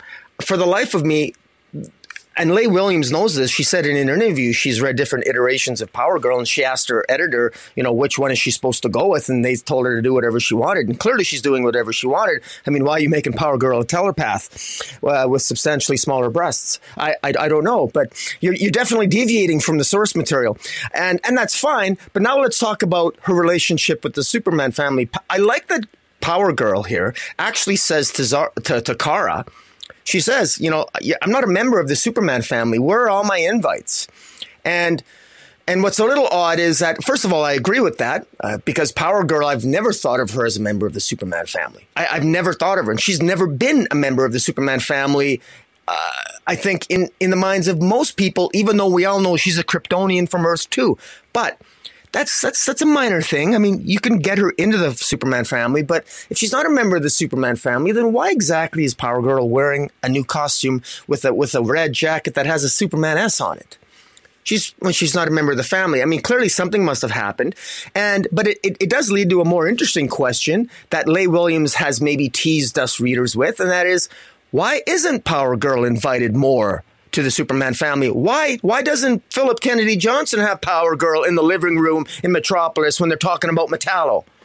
You know, why doesn't Power Girl introduced to the twins of uh, that Superman that Lois and Clark adopted? I mean, obviously they're not that close. Uh, so it does sort of raise that question. Are we going to be seeing Power Girl actually interact with members of the Superman family, since apparently she's a member of the Superman family? So that's an interesting question, and we'll see maybe more moving forward. Um, uh, I I don't like the telepathic angle, uh, although I do find it interesting that somebody wants to uh, has nefarious intentions with Power Girl and is is and the fact that she's a telepath now, they can only attack her through people that they perceive as being close to her, and they wrongly believe that Kara Zor-El was close to her, and of course she isn't. Power Girl isn't really close to anybody, as far as I'm aware. So when you ask, you know, that whoever gave uh, Power Girl these black roses and said, "Power Girl, can you sense the coming curtain call?" and initials J S, I don't know who that could be. I I, I have no idea. Uh, maybe maybe it'll occur to me, but uh, I am kind of curious. But what what I where I'm a little. Uh, where I'm a little, where this is off-putting to me is just the whole psychology angle, psychologist giving psychiatric advice. Suddenly Power Girl wants to be a psychiatrist. I mean, she's a billionaire scientist. This is completely out of left field. It still doesn't feel right to me, but m- m- you know, but maybe it'll come around. I really hope this is temporary. If it's temporary, I guarantee you that nobody would buy this if this was an individual comic book. I mean, the, the only reason people are going to be becoming aware of this because it's slammed in this, because I would not be interested in this as a storyline. Power Girl, nothing about Power Girl cries telepathy. But enough of me being a negative Nelly on that point. I, I'm ready to be impressed if this story goes somewhere other than just, you know, telepathic counseling for Uh, for fellow superheroes, and we'll we'll see how Leigh Williams uh, nails the landing, and uh, you know, uh, and Marguerite Savage's art is um, uh, it's probably ideal for this type of setting. Uh, uh, her backgrounds are non-existent. I I and that that's probably my biggest criticism. The color work is mostly done for the costumes, not particularly a lot on the backgrounds. I I've, I wasn't really impressed with, you know. Um, Just overall, it doesn't, it, it's, I don't know if it would, I guess it works for this type of story, but the truth is, is that the whole thing has just, this was very much a different feel for me. And fingers crossed, we'll see where things go. Yeah, fair enough. Uh, yeah, actually, you, I will say, I, I expected more of a rant from you for that. Well, no, I want to be fair. No, I, I just want to be yeah. fair, because honestly, I, I could go on a rant, but I would. Honestly, I would just sound like an ignorant fool because I, you know, I mean, I could get a little bit more Pyrian fanboy on you here and uh, say some other things. But the truth is, I can respect what Leigh Williams is trying to do. I think she is trying to do something different. And hey, I mean, she's got justification to try something different after all, because, you know, Power Girl hasn't been a, it's been a character that's been hit and miss for a long time. And you never know, right? You never know. Some, you know, this might end up being an interesting uh, storyline. And I'm just trying to be objective, but, you know. We'll see. Maybe I'll get a good rant next issue. Fair enough. Uh, all right. Up next, I'm not going to have a whole lot to say about this. Riddler, Year One, Issue Number Three, written by Paul Dano. Art is by Stephen Subic. Letters by Clayton Cowles. Uh, now, Paul Dano, he's the one that played the Riddler in the most recent Matt Reeves Batman movie. I never saw that movie. From what I saw of the Riddler, you know, in trailers and, and snippets of the movie here and there, didn't really care for this particular take on the Riddler. I will say this, Paul Dano, you know, some people were skeptical when he got announced as the writer for this, you know, oh, vanity project for an actor, blah, blah, blah. Uh, you know, he really inhabited the character, apparently did a, a great job. He knows whether he talked about it with Matt Reeves or whatever. He knows what it took for the the person, for that character to become the Riddler, right? Like what, what happened in his childhood, what happened in his formative years, whatever. He's doing a good job of conveying that. The problem is, maybe because I haven't seen the movie or I don't care for this particular iteration of the character, I, I don't really care. I'm not invested in this version of the Riddler. So while it is an interesting narrative, and again, I give Paul Dano all the credit in the world for making it compelling, because I did sort of get sucked in toward the end of this issue going, oh, okay, I can see what's going on. It's sort of interesting. I still don't really care. Like if I didn't read the next issue or the subsequent issues of this and never finished it, I, I wouldn't miss it. I wouldn't be like, oh man, I, I'm really disappointed I never got to finish reading it. Um, cause again, I, I just, I'm not invested in this version of the Riddler at all. So, um, yeah, for me, it's, it's kind of a miss, but I don't think I'm necessarily the target audience for this. Just like I wasn't the target audience for that Batman movie, which is why I've never seen it. Um, and a lot of people might be like, what, what? You're not a, the target for a, a Batman comic book movie? Well, not, not that style of Batman comic book movie, not, not that dark and grim and gritty and what have you. Um, but like I said, Paul Dano's doing a good job. I think the art by Stephen Subic uh, captures the tone of what Dano's trying to do really, really well. Uh, and so in terms of that, the narrative and the artwork are working really, really well hand in hand. But uh, what were your thoughts, Rocky? Yeah, the, the art's fantastic. I mean, really, the, the art really stands out here. The the way that the artistically, the way the, the artist Stefan Subic, I think his name is, he, he it's really impressive. It is. I, I didn't like the Batman movie, and so I'm I'm not picking this up because I didn't I didn't like the Batman movie, and I'm not a big fan of. Uh, I thought I, I thought the Riddler wasn't the Riddler. It was the uh, I I didn't think Paul Dano did a good job as the Riddler at all. I guess I'm an outlier there, but he didn't, he, he wasn't a Riddler. He played, he portrayed the Riddler as somebody who doesn't really talk all that much and isn't really all that interested in a lot of riddles.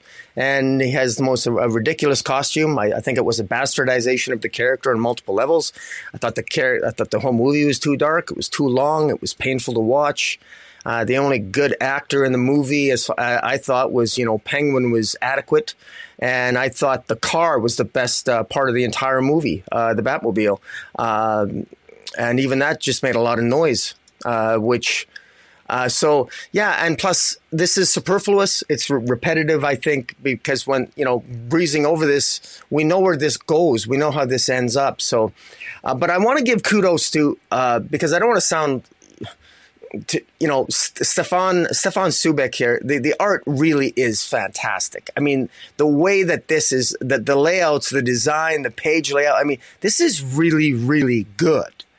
Uh, and, and so I'm sure the story, if I wish I was a fan of the Batman movie, because I'm sure this would be, you know, if you're a fan of the Riddler character as portrayed in the in the Batman movie, you would love this. But I'm not. As I said, I, I hated it. I, I I don't. I didn't dislike the Batman. I hated it, and I didn't like the Riddler portrayal. I think it's, you know, again, I. So I'm just the wrong person to to to prop this uh, this this issue up, and um, I don't. Um, this entire the way D C marketed this is just plain brutally wrong. This should have been a, a black label, one stop uh, hardcover, or or you know, this should not be. Whatever this is, five, six issues. That this was, this thing was just a marketing error uh, in my mind. But uh, but hey, I'm sure it has its audience, and I'd be interested to know what the sales were on this. I'll have to look it up because uh, uh, you know, I mean, I want Batman to do well, but uh, if it was up to me, the the Batman wouldn't be getting a sequel, and Matt Reeves would be out of a job. But that's uh, it's not up to me. I mean, there are there is an audience for so so first of all, I agree with you. Marketed horribly, should have been black label. It also should have come out like a year. If this should have come out before the movie, or maybe you coincide the final issue with the you know uh, the when the movie comes out, or or you know anyway, it should have come out a lot closer to the movie. There are comic book readers I know whose opinions I respect that are loving this. That oh, are certainly raising it, yeah, left and right. So. Um, that I personally know uh, that are really enjoying it, that also enjoy the movie. So, hey, great. Glad there's an audience for it. Um, and they've, they've been impressed with what Dano's done as well. So uh, anyway, let's move on. Harley Quinn, number twenty-seven. Um, Who Killed Harley Quinn, Chapter six, written by Stephanie Phillips, art by Matteo Loli and David Baldione, colors by Rain Barretto, letters by Ann World Design. Man, you can really tell when it's um, Baldione on, uh, on the art. Not that the two art styles are um, are really different. Uh, it's not jarring or anything, but the Baldione art feels just better, cleaner, more well executed, and it's gorgeous uh, and works really well for uh, for Harley Quinn. In terms of the story, man, this is going to be a wonderful issue for people that ship Harley and Ivy um, because that's all about Harley and Ivy and their relationships, the, the love between them sort of saving the day, which you could take as sort of corny or sort of cliche or what have you. But, you know, again, credit to Stephanie Phillips for doing something different. Don't know how many more issues she has. We know she's off the book. Maybe I, for some reason the number thirty is sticking in my mind. So maybe there's three issues to go. Uh, or maybe this is her final one. I'm not really sure. But I, I don't really care about Harley's relationship with with Ivy. I barely care about Harley herself. So again, I'm not the target audience for this, but it's well executed, a good balance of the Harley relationship, with the zaniness of Harley and with the humor. Um, and Stephanie Phillips does a good job of using that method of breaking the fourth wall that Jimmy and Amanda used to use all the time with Harley. So I think this was well executed in, in those terms.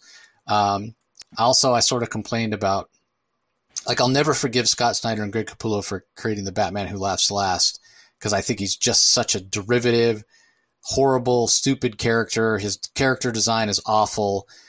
I hate the Joker. Now you're, you know, mashing up Batman and Joker. Like, I just, there's nothing I like about it. But because of its immense popularity, now we're getting, you know, laughs last versions of all the characters. So yeah, sure enough, the Harley Who Laughs Last showed up, and yeah, not long before we see the Poison Ivy that last laughs. And I just, you know, it's a nitpick. I'm putting it aside and just enjoying the story for what it was. I was able to do that, but I eventually we're going to get the Superman Who Laughs Last. And at that point, I, I just, I might lose it. But uh, anyway, what did you think of this?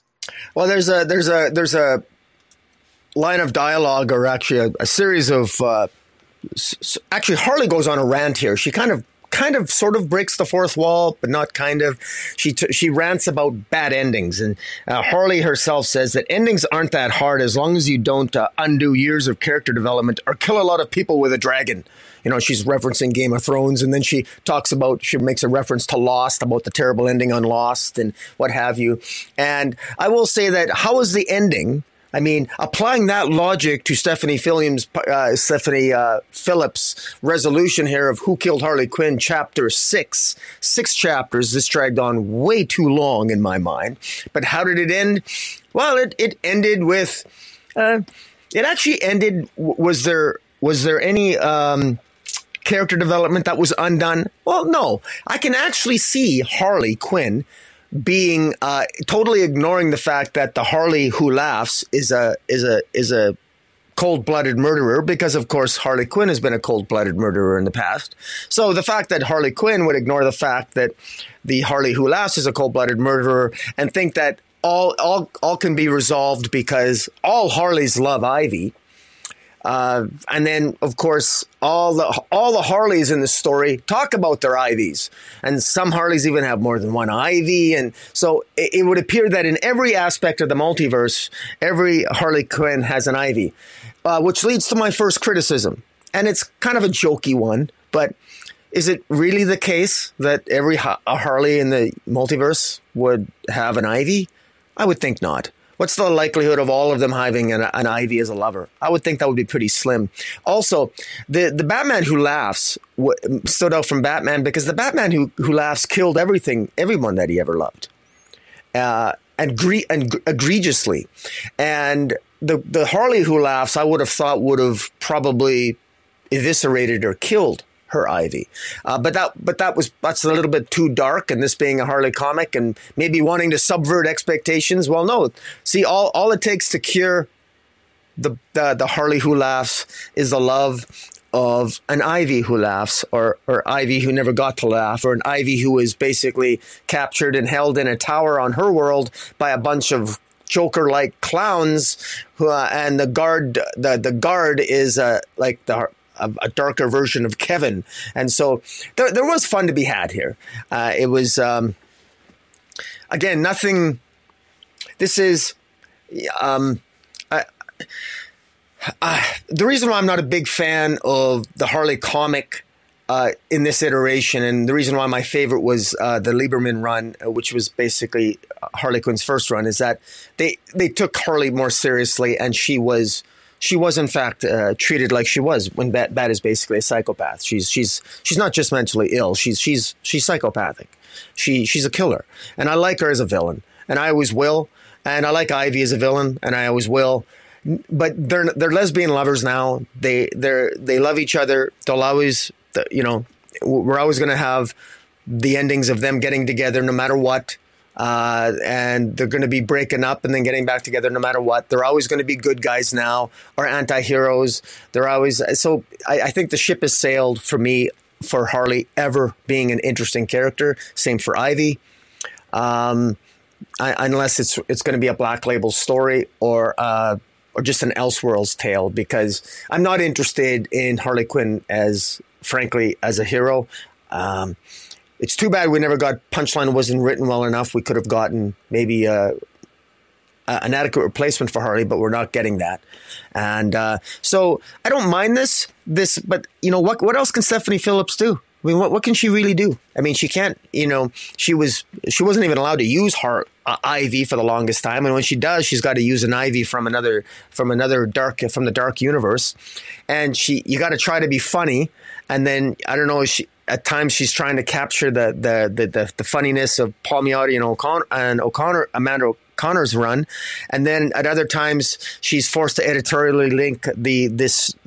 her Harley run to what's going on in the pages of Batman. And it's, uh, I think she had, I think she had some, some difficulties there. And I, I think she was given a very difficult task, but at the end of the day, uh, in fairness to this entire, her, her, her approach to the character, I just, I don't, I don't enjoy this, this, this interpretation of Harley overall. I think it's the least interesting aspect of Harley Quinn. And I think it's, you know, too much is, you know, unfortunately the, the popularity of the Harley Quinn and uh, Ivy cartoon and this, this, uh, I mean, I mean, I, I mean, I love lesbians as much as any Purian fanboy, but maybe give it a rest already and, and give us some good stories instead of just, you know, let's get Pam, you know, Ivy and Harley together all the time, but whatever. That's uh, you gotta you gotta go where the money is, I guess, and the people people love uh, Harley and Ivy together. Yeah, I, and again, that's interesting to some people. I I'm not a big Harley fan. I'm not a big Ivy fan. So, you know, whatever. Like, it, I might be even less of a fan of Poison Ivy than I am of Harley. So, if I'm wanting to see a relationship, Harley in a relationship that I think would be interesting to me, I'm probably going to choose. You know, somebody I'm more interested in. Uh, you know, I've, as much as I'm Batman'd out, I like the over in the Sean Gordon Murphy verse that Harley's with Bruce Wayne. That, I find that to be more interesting dynamic because I'm more invested in Bruce Wayne than I am in Poison Ivy. So I don't know who, you know, if I if I ship to use that term again, uh, somebody in the main D C universe with Harley, who would that be? Mm, I, I nobody even comes to mind, honestly. Booster Gold, maybe that would be really yeah. Codependent and frenetic and frantic. So I don't know, maybe more put her with more of a straight guy, like a Ted Kord might be interesting, but anyway, let's move on. Uh, up next. Oh boy.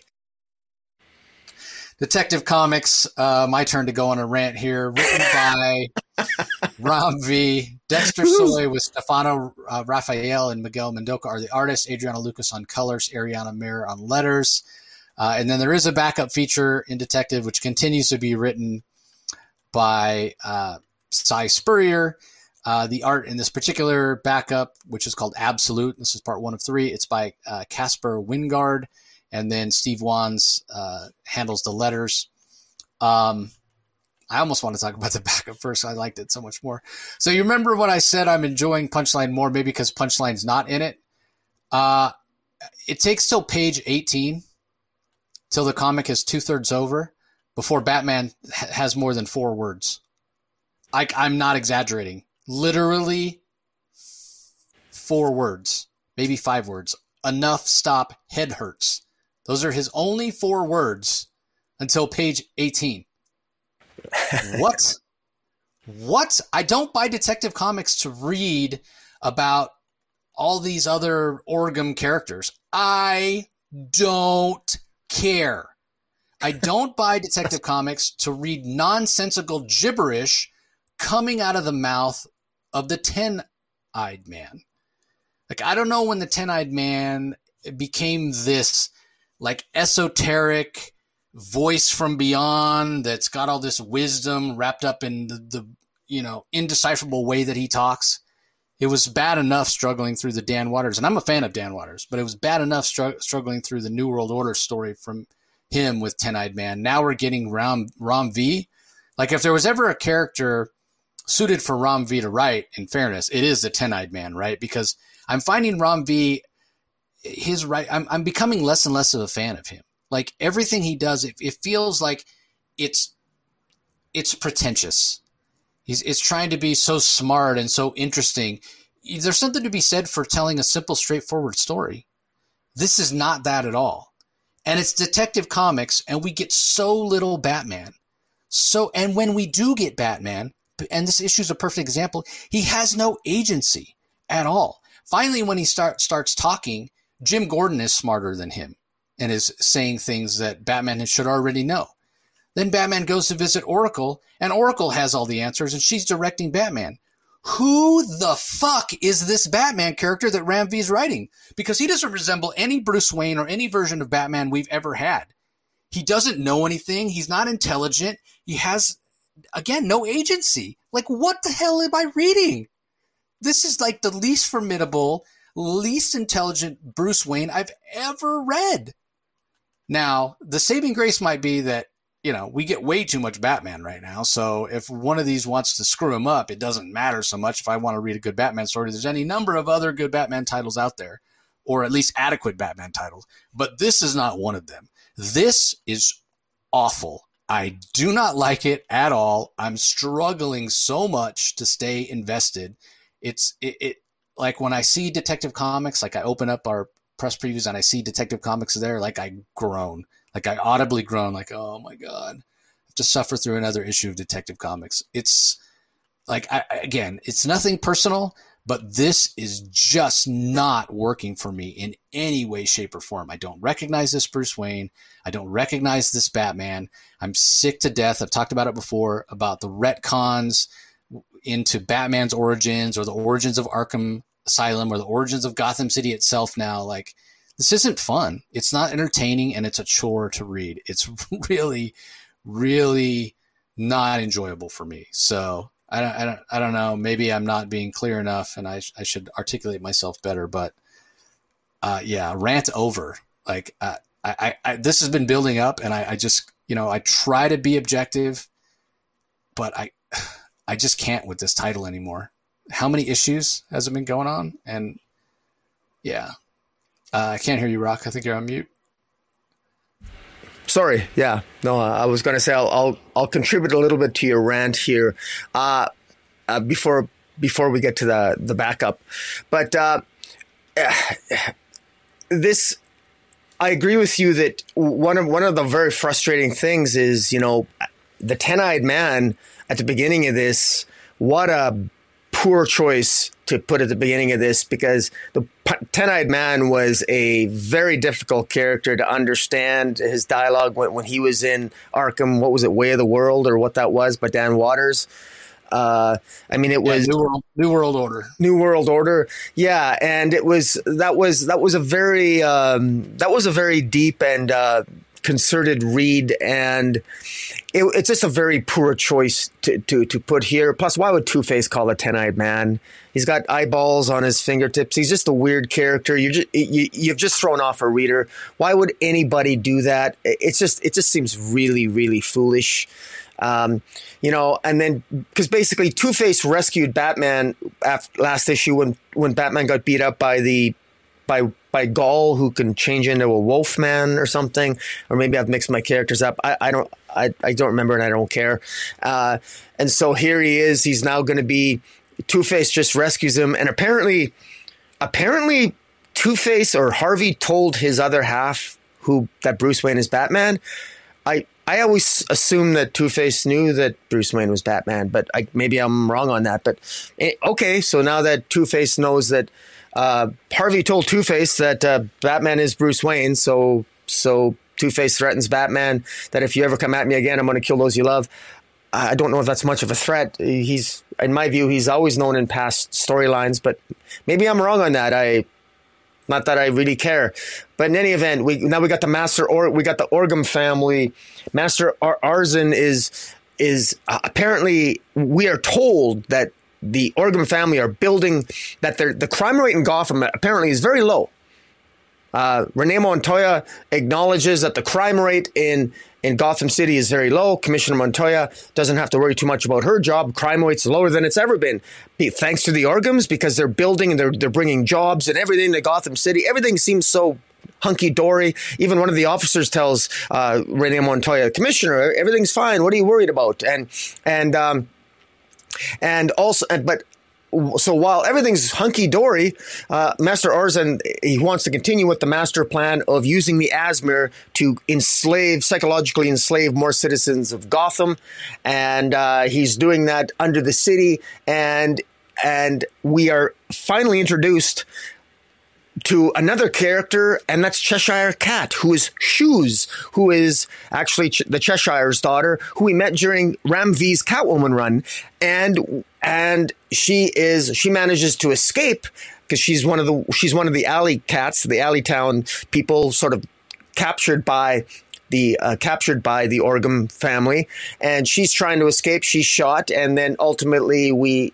At the, the issue ends with Solomon Grundy, who we know from uh, Catwoman's uh, from Ram V's Catwoman run. He, Solomon Grundy will no doubt protect the Cheshire Cat, and maybe we'll even see Cheshire show up later in this issue. So I, I'm actually intrigued how this particular issue ends. Uh, the, the the last time uh, I even liked the idea of chaos theory, the geometric lines that that Gotham was set up very specifically with geometric lines, with chaos theory and all this nonsense. Uh, but maybe it's not nonsense, because I've been watching all these YouTube videos on the pyramids in Egypt, and maybe the way the pyramids were structured and everything, the aliens specifically, you know. Certain people specifically spaced all the pyramids a very particular way, and there's a there's a there's a certain type of magical geometry, even with sound and placement and everything. And all this is what Ram V sort of incorporating, and in how Gotham was created back in the early whatever seventeen hundreds, because the Batman, the Detective Comics annual dealt with all that, the the origins of Gotham City. That maybe its original designs, the Orgums had something to do with the original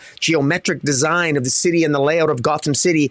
That And that somehow so, some power play is only going to come to fruition centuries later, and that's why they finally returned to Gotham. And so I I think maybe in a twisted way, I can kind of appreciate what maybe Ram V was trying to say, or or, or, or he's heading. But getting there is a, is a chore. It's wonky. The art doesn't is not particularly helpful, and the backups have never been particularly helpful. Although this backup, uh, which I'll let you you talk about now, uh, is perhaps better than some of the previous ones. So, what do you think of the backup? Yeah, I enjoyed the backup. It's giving different motivation and explaining why, even though Mister Freeze's uh, you know wife has turned his his back on him. Again, it speaks very well. Good job by Simon Spurrier. It speaks very well to Victor Freeze's, um, I don't want to say psychosis, but just his state of mind, just his personality, the way he is, his rigidity, his inability to accept reality. You know, he couldn't accept that his wife was dying. Now he can't accept that his wife has rejected him. So it must be because cryogenics causes brain damage. So now he has uh, kidnapped the Uh, psychiatrist that we've seen in previous Simon Spurrier stories, Me, uh, Mead, can't remember what her first name is, um, but uh, any is it Barbara Mead? Anyway, uh, he's got her trapped and he's experimenting on her to try to figure out how cryogenics um, causes brain damage, so he can then reverse it. Annabelle Mead, that's her name. Uh, anyway, so he can reverse it, and then uh, his, you know, the beloved Nora of Victor Freeze will be healed and returned to him. So, yeah. Uh, Victor, you're crazy. You're a nut. It's not the problem. You're the problem. Uh, you, you know, the, I think whoever whoever did that Batman uh, One Bad Day, um, Victor Freeze or Mister Freeze series did a, uh, or issue did a good job of explaining, and it ties very well. This could literally be a sequel to that. Um, just explains who, who Victor Freeze is and his rigidity and inability to, you know, accept his own shortcomings. So uh, the art by Casper Wingard, uh, like a lot of Casper Wingard art, there's a lot of blues and pinks, but being that this is a, a free story, the blue and pink actually works, you know, because it gives that sense of things being kind of cold and um, and frozen and frosted over. So, yeah, uh, it's not, you know, the greatest thing ever. Um, I still would prefer there not to be a backup at all, but this is one of those instances, rare instances, probably for the first time since um, Justice League Dark, where as a backup, where the backup is better than the uh, main story. And it's so ironic, right? Because that Justice League Dark story, if you recall, Rocky, was written by Rom V. Here we have Rom V writing the main story, Simon Spurrier doing the backup, and the backup's better. So uh, I don't know, maybe it's the universe balancing out some sort of karmic scales. Uh, for Rom, Rom V wrote a better story than the main story that Brian Michael Bendis was writing. So now in turn, Cy Springer is going to give us a more interesting story than what you're telling us in the main Detective Comics oh, right. story. So yeah. Anyway, what, what were your thoughts on the backup? Well, I, I didn't like the One Bad Day, Mister Freeze story, and uh, but uh, but I could respect what it was trying to say. Uh, I don't. I I breezed over this Cy Springer backup. I it was okay. I'm not. I'm. And I I actually found it as equally confusing as as the main story, in insofar as I'm not really sure what earworm has to do with anything, and earworm has to do what earworm has to do with anything. And uh, I, I like the main story made it clear that Mister Freeze had actually set up a lot of the geometric grids and and had set up a lot of the uh, what was underneath Gotham, and uh, I didn't really uh, it didn't really seem to build on that as, as well as I would have liked, and. Um, Uh, and his still, uh, I, I would have liked a little bit more sophistication with Mister Freeze uh, beyond just once again the Nora scenario, because he's he uh, he's resurrected Nora before in the past, and we've gotten storylines of that already. And so I'm a little bit uh, I remain I remain a little bit confused, and I think these backups continue to do a, a great disservice to the story, which, quite frankly, in fairness, Ram V's story has gone off the rails as it is. Uh, You know, because I'm not, I'm not invested. I, I don't, I don't care how this Detective Comics story ends. It, it's, it's not moving the story forward. It doesn't tell us anything new about Bruce Wayne. It doesn't really. Uh, it might tell us something new about Gotham, but it's such a convoluted read. I can't recommend it to anybody. And uh, it's, it's extreme. It's a, it's a very, it's a hard read overall. And the backups, particularly with the, the, the different types of art, uh, and this is a, a new artist on this backup, so it's slightly better. Uh, but at the end of the day, it's it's it's it's really not particularly not particularly uh, helpful. And I, lo- I love your reference to Ram V doing the backup to to Brian Bendis's uh, Justice League story. That, that's that's so true. But at, at least those stories were disconnected. They weren't, weren't related to each other at all. Uh, but these are supposed to be, and that's a problem in my mind. But uh, I don't know. We shall see how it ends. Yeah, yeah, one hundred percent. Uh, all right. Up next, we have Tim Drake, Robin, number six, end of the first arc. Megan Fitzmartin handles the script. Riley Marsmo on art. Lee Luffridge on colors. Tom not Tom Napolitano on letters. This might have been the book where I expected the biggest rant from you, actually, now that I think about it. Um, I will say, first of all, I'm talking about the covers. The Tim Drake uh, Robin cover by Dan Mora, in my mind, is is the best one. And I just now realized maybe why it invokes such a nineties feel for me. Such a, a, a feel of um, like that era of Tom Lyle and whatnot. It, they they're using that same trade, that old school trade dress from his old, you know, from Tim Drake's original Robin series with the D C bullet and uh, the the Robin logo looking the same. So um, I enjoyed this. I enjoy this idea of Moriarty as kind of a, a new sort of Clayface derived tangential villain who uh, is a foil for Tim Drake, who may be as, as smart as he is. Uh, most of the issue actually is action with a, a battle between Tim Drake and this Moriarty character, uh, and then resolution and somewhat of acceptance, a step forward for Tim Drake, I would say, in terms of accepting where he is now in his life. Um, he, you know, he was questioning it, whether he'd been making the right decision to be out on his own, live on the docks, that sort of thing. Um, and it definitely seems like he's taken a step forward, which I appreciate. That Megan Fitzmartin is is moving the character forward. I know this is not for everybody. I know there are f- fans of the Tim Drake Robin series, uh, the previous series, like I said, that that aren't enjoying this. It's too much of a departure. They don't like the bisexual aspect of the character and that sort of thing. Um, to me, this makes a lot of sense with what we've had from Tim Drake in the past. Um, the clues were, for this were there. Doesn't necessarily mean it had to head this direction, but it's the direction it went, and I, I am enjoying it. Um, and just like with uh, Harley Quinn, the Riley Rosmo art on this seems to be evolving, and uh, he seems to be finding his footing with uh, with drawing Tim. And yeah, I thought this issue was was pretty solid. What'd you think? Well, I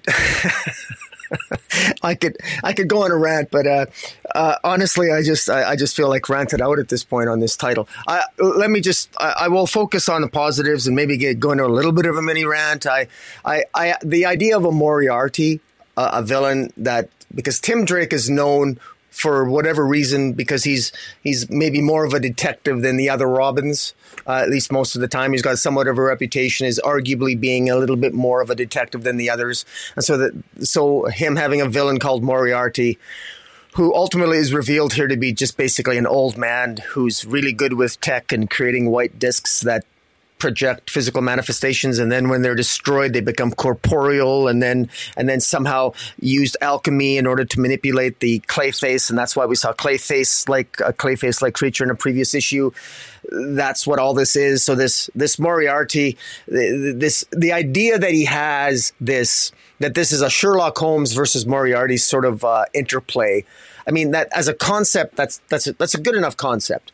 I just I I just straight up hated the story. I, I, and I, I disliked virtually every aspect of it, uh, from his, from his, from the setting, from the, from the interpretation of Tim Drake. I, uh, and I, I don't want to, you know, people want to get a good rant where you and I went back and forth. We, they can go, to, I think, on issue, the previous issue five, you and I had a, we had a, we, we, we went at it pretty good. Uh, I just, this doesn't feel like my Tim, you know, this isn't, doesn't feel like Tim Drake at all. That, that this feels like a devolution of the character, not an evolution of the character. This isn't a moving forward. This is a moving backward. And, and in, arguably this doesn't feel like a character I know anymore. And, uh, and that's independent of his choice of partner. Um, And uh, so it's just it's just not my cup of tea. But but I I will say, though, I like the idea of him having a villain called Moriarty, because in fairness, uh, while Fitzmartin is not my choice of writer, I don't think she's very good at writing this character.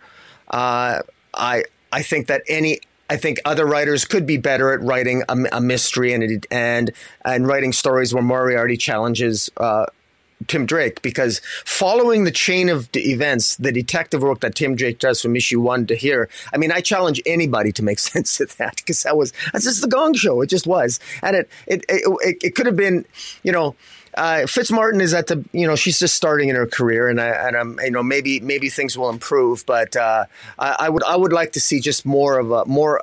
I would have liked to have seen more of a cohesive detective story that would have uh, made me have more respect for Tim Drake Uh, that, than I did, uh, because this just seems very wonky from a plot perspective. Uh, those who are fans of uh, his boyfriend Bernard and his relationship, all the power to you.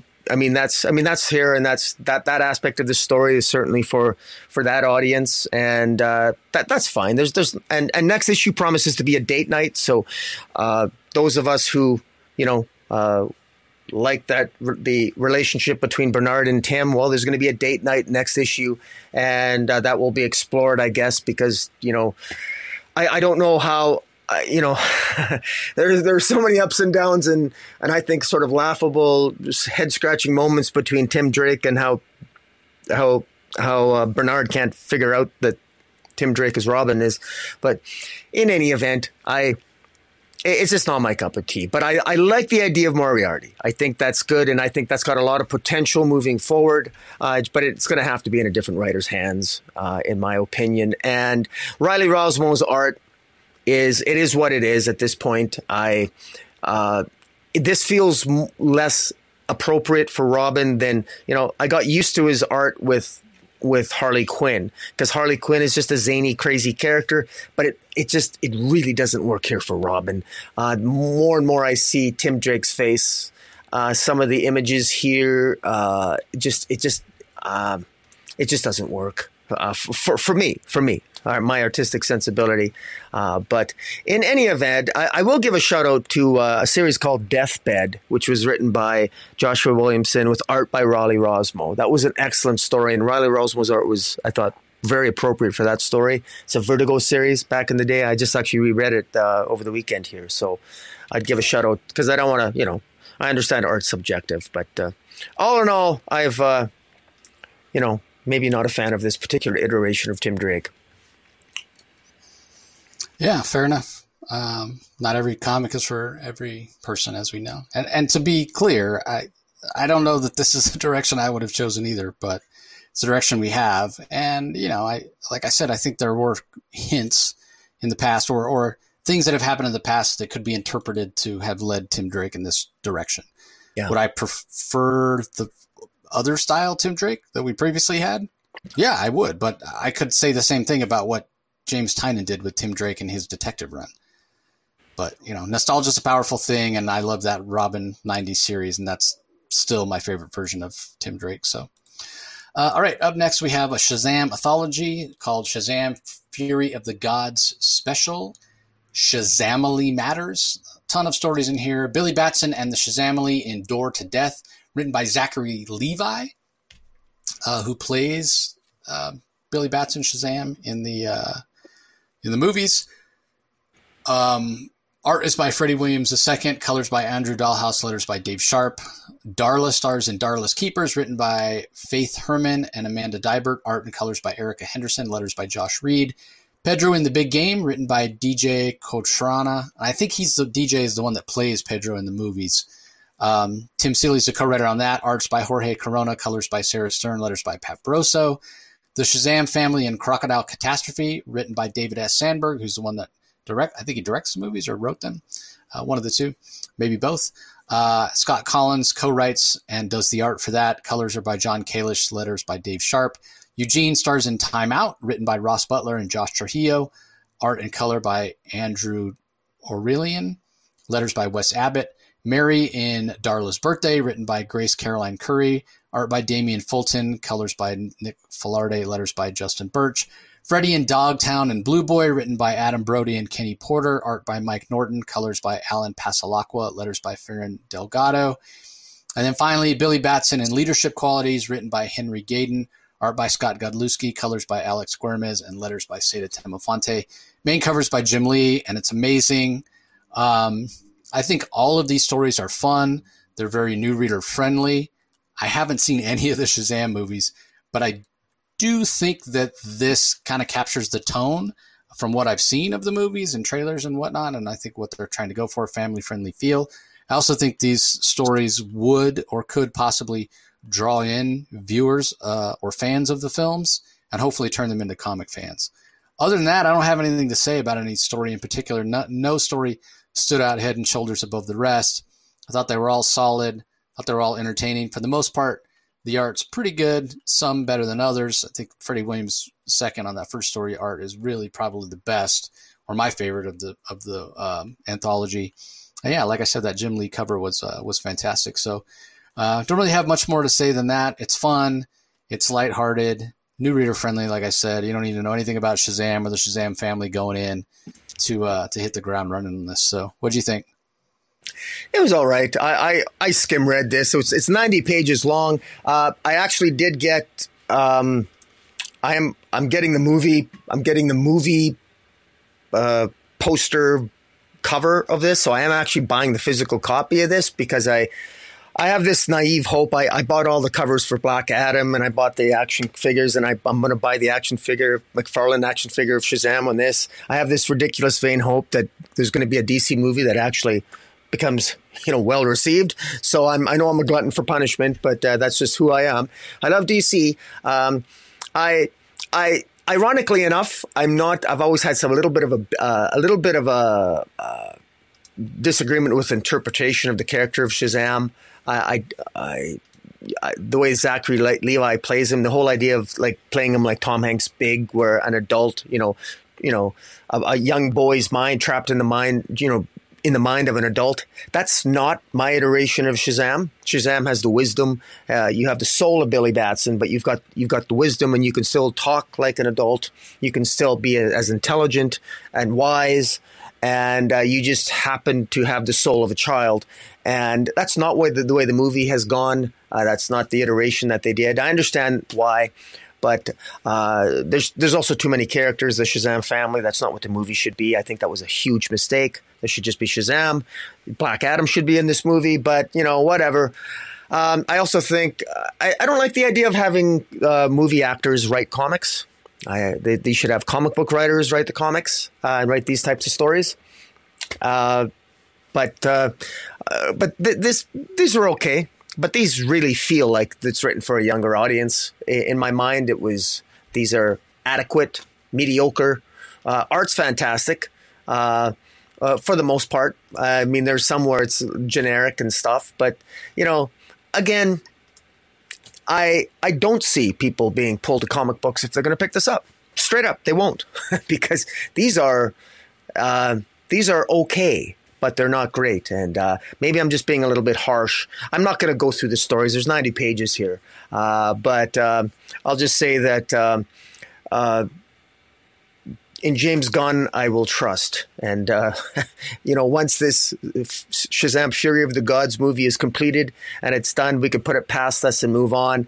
I don't think many people are going to be missing uh, Shazam: Fury of the Gods when this finally leaves us. Uh, but uh, but who knows? I'm I'm, I'm going to be getting the action figure because I'm a fool, and uh, you know, it, it, it looks kind of cool. And I like, you know, McFarlane knows what he did. What he, he knows how to do a good action figure. Yeah, he does. The argument could be made the guy's more influential as an action figure maker than as an artist. Uh, yeah, yeah, it's toys. So anyway, uh, all right. Up next, Blue Beetle Graduation Day number four from writer Josh Trujillo. Adrian Gutierrez is the artist. Will Quintana on colors. Luis Gattoni uh, on letters. This is just a whole lot of fun. It has been throughout. Uh, we saw last issue sort of ended on a cliffhanger with uh, a couple of Jaime Reyes's friends heading to Palmera City, bringing along Fadeaway, who is his self-professed um, nemesis. Certainly, I don't know if that Jaime Reyes has a, a nemesis per se, but certainly uh, somebody that he's he's fought against and, and somebody that he shouldn't trust, and does in this issue to his detriment. So there's a lot going on. It's a lot of fun. The thing that stands out to me is how Trujillo, even though he's writing a Jaime Reyes that is relatable and heroic, he's also writing him as, as flawed, right? Like, he's young. He makes mistakes that a young person would make. They're totally believable, and he gets called out on them, and his reaction is also very real and very relatable. So I'm enjoying this.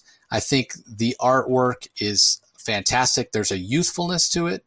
Um, I mean, this is a perfect example, and, and not to, you know, uh, beat up on other books, but it's a perfect example of getting the tone of the story, tone of the narrative, and the style of art matched up well, right? As opposed to something like Batgirls. Uh, but Adrian Gutierrez is giving us this very youthful, energetic, exuberant style.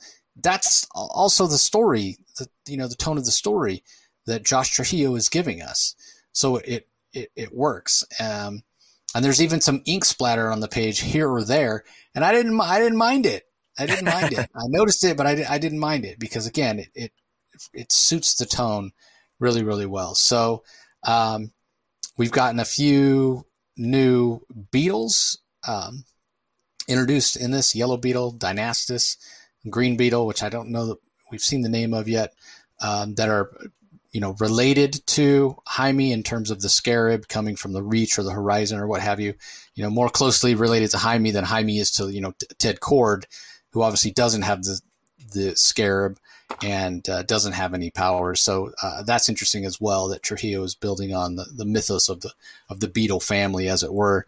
Uh, though I do tend to agree with you, Rocky. There's too many families in D C. Not everybody needs a family. Uh, sometimes it's okay to get back to, you know, just one Green Lantern, just one Superman, just one Batman. Um, but anyway, uh, I'm enjoying this, and uh, yeah, I I, I, don't, I haven't heard a lot of feedback on this from other uh, other reviewers, so I'm not sure how well it's being received, but I'm enjoying it. So anyway, what do you think? Yeah, you know, it's uh, I would never have uh, picked up this uh, series of, if we weren't reviewing it, and I'm kind of glad I am, because it's actually um, it's actually not bad. I'm I'm actually pleasantly surprised. Uh, We are kind of going Power Rangers on this, because we're getting we we got the Green Beetle and the Yellow Beetle. The the Green Beetle, as far as I can tell, is named uh, the Green Beetle is Windtide, and Yellow Beetle is Dynasties. And uh, you know, Ted Kord and his sister Victoria Kord, who we met uh, a couple issues ago, uh, they're basically looking for the Green Beetle, and uh, Ted uh, Ted Kord is worried that uh, Jaime Re- Reyes uh, and uh, that his connection to the blue blue scarab, Uh, that he calls Keiji, Keiji Da, has maybe it's been uh, maybe it's been severed somewhat, or maybe it's adversely affected. Um, Jaime uh, and his friends end up meeting uh, meeting up with Fadeaway, who is one, of course, you, as you mentioned, is one of the villains of Blue Beetle, and his name is Louis uh, Le- Leo Lamont, and he's the grandson of the Fadeaway Man, and he's actually he basically says he's looking for the cloak of Cagliostro.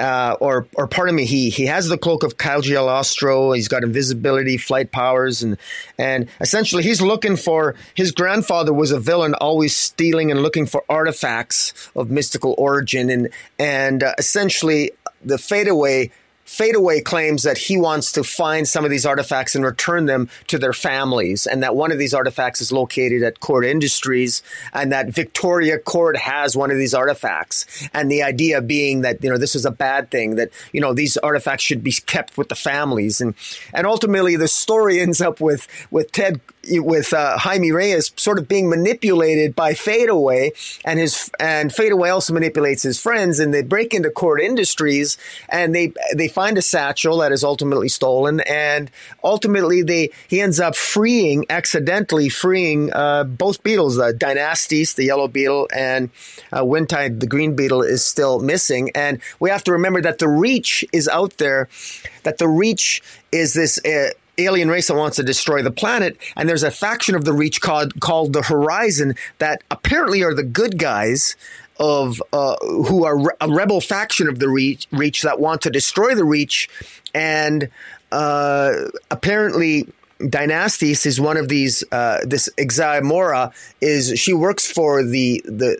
for the Horizon, and she wants to, even though she likes Jaime, she she feels that, you know, you have to.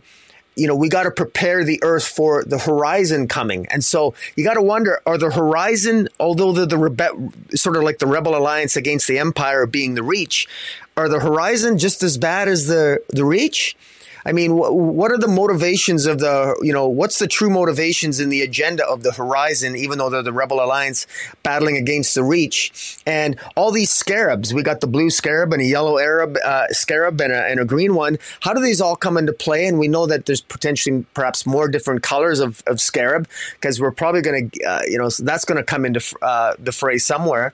And we know that uh, at, at the end here with the, the two, uh, with Dynastes, the Yellow Beetle, and Windtide, the, the Green Beetle, now being loose, uh, Batman finds out about it, and we, we now we now know that next issue we're going to have Shazam and uh, Green Lantern, um, and the and I'm assuming Wally West, the Flash, and Cyborg are going to come on the scene to try to uh, try to address and to do battle against uh, Yellow Beetle and Uh, the Green Beetle, I guess, and and they Batman says don't let Blue Beetle interfere. So th- things are really heating up here, and uh, you got to remember Starfire's been part of this too, and Starfire's been sort of like a quasi mentor to Jaime Reyes as as well as Ted Kord, and Victoria Kord is kind of a wild card. She's the sister of Ted Kord, and she basically says to Jaime, "Look, there's a reason why we stole all these artifacts. We they're dangerous artifacts. Better to we were keeping them safe in Cord Industries here, so these these families, some of these are criminal." families, so that they wouldn't have them anymore, and now you just helped them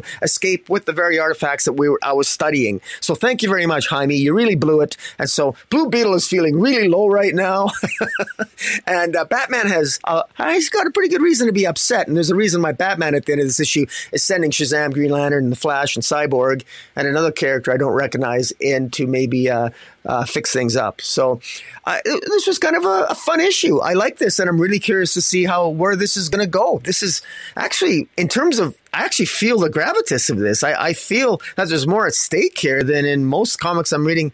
I feel that this is more at stake than than I did when I read Lazarus Planet, ironically enough. But yet no one's talking about Blue Beetle because it's, well, because it's Blue Beetle. But I, this is actually a, a decent story coming up here, and we uh, that we're in the middle of, and we got two issues left.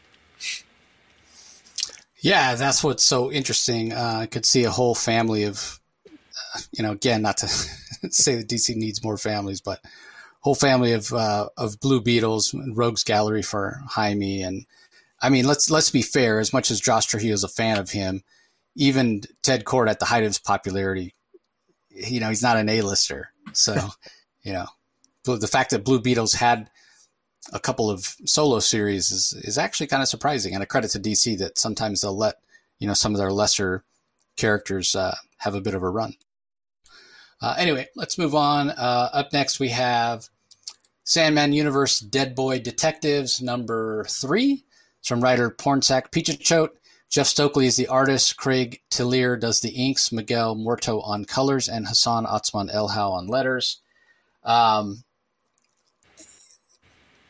again, I, I have no real uh, history with the Dead Boy Detectives.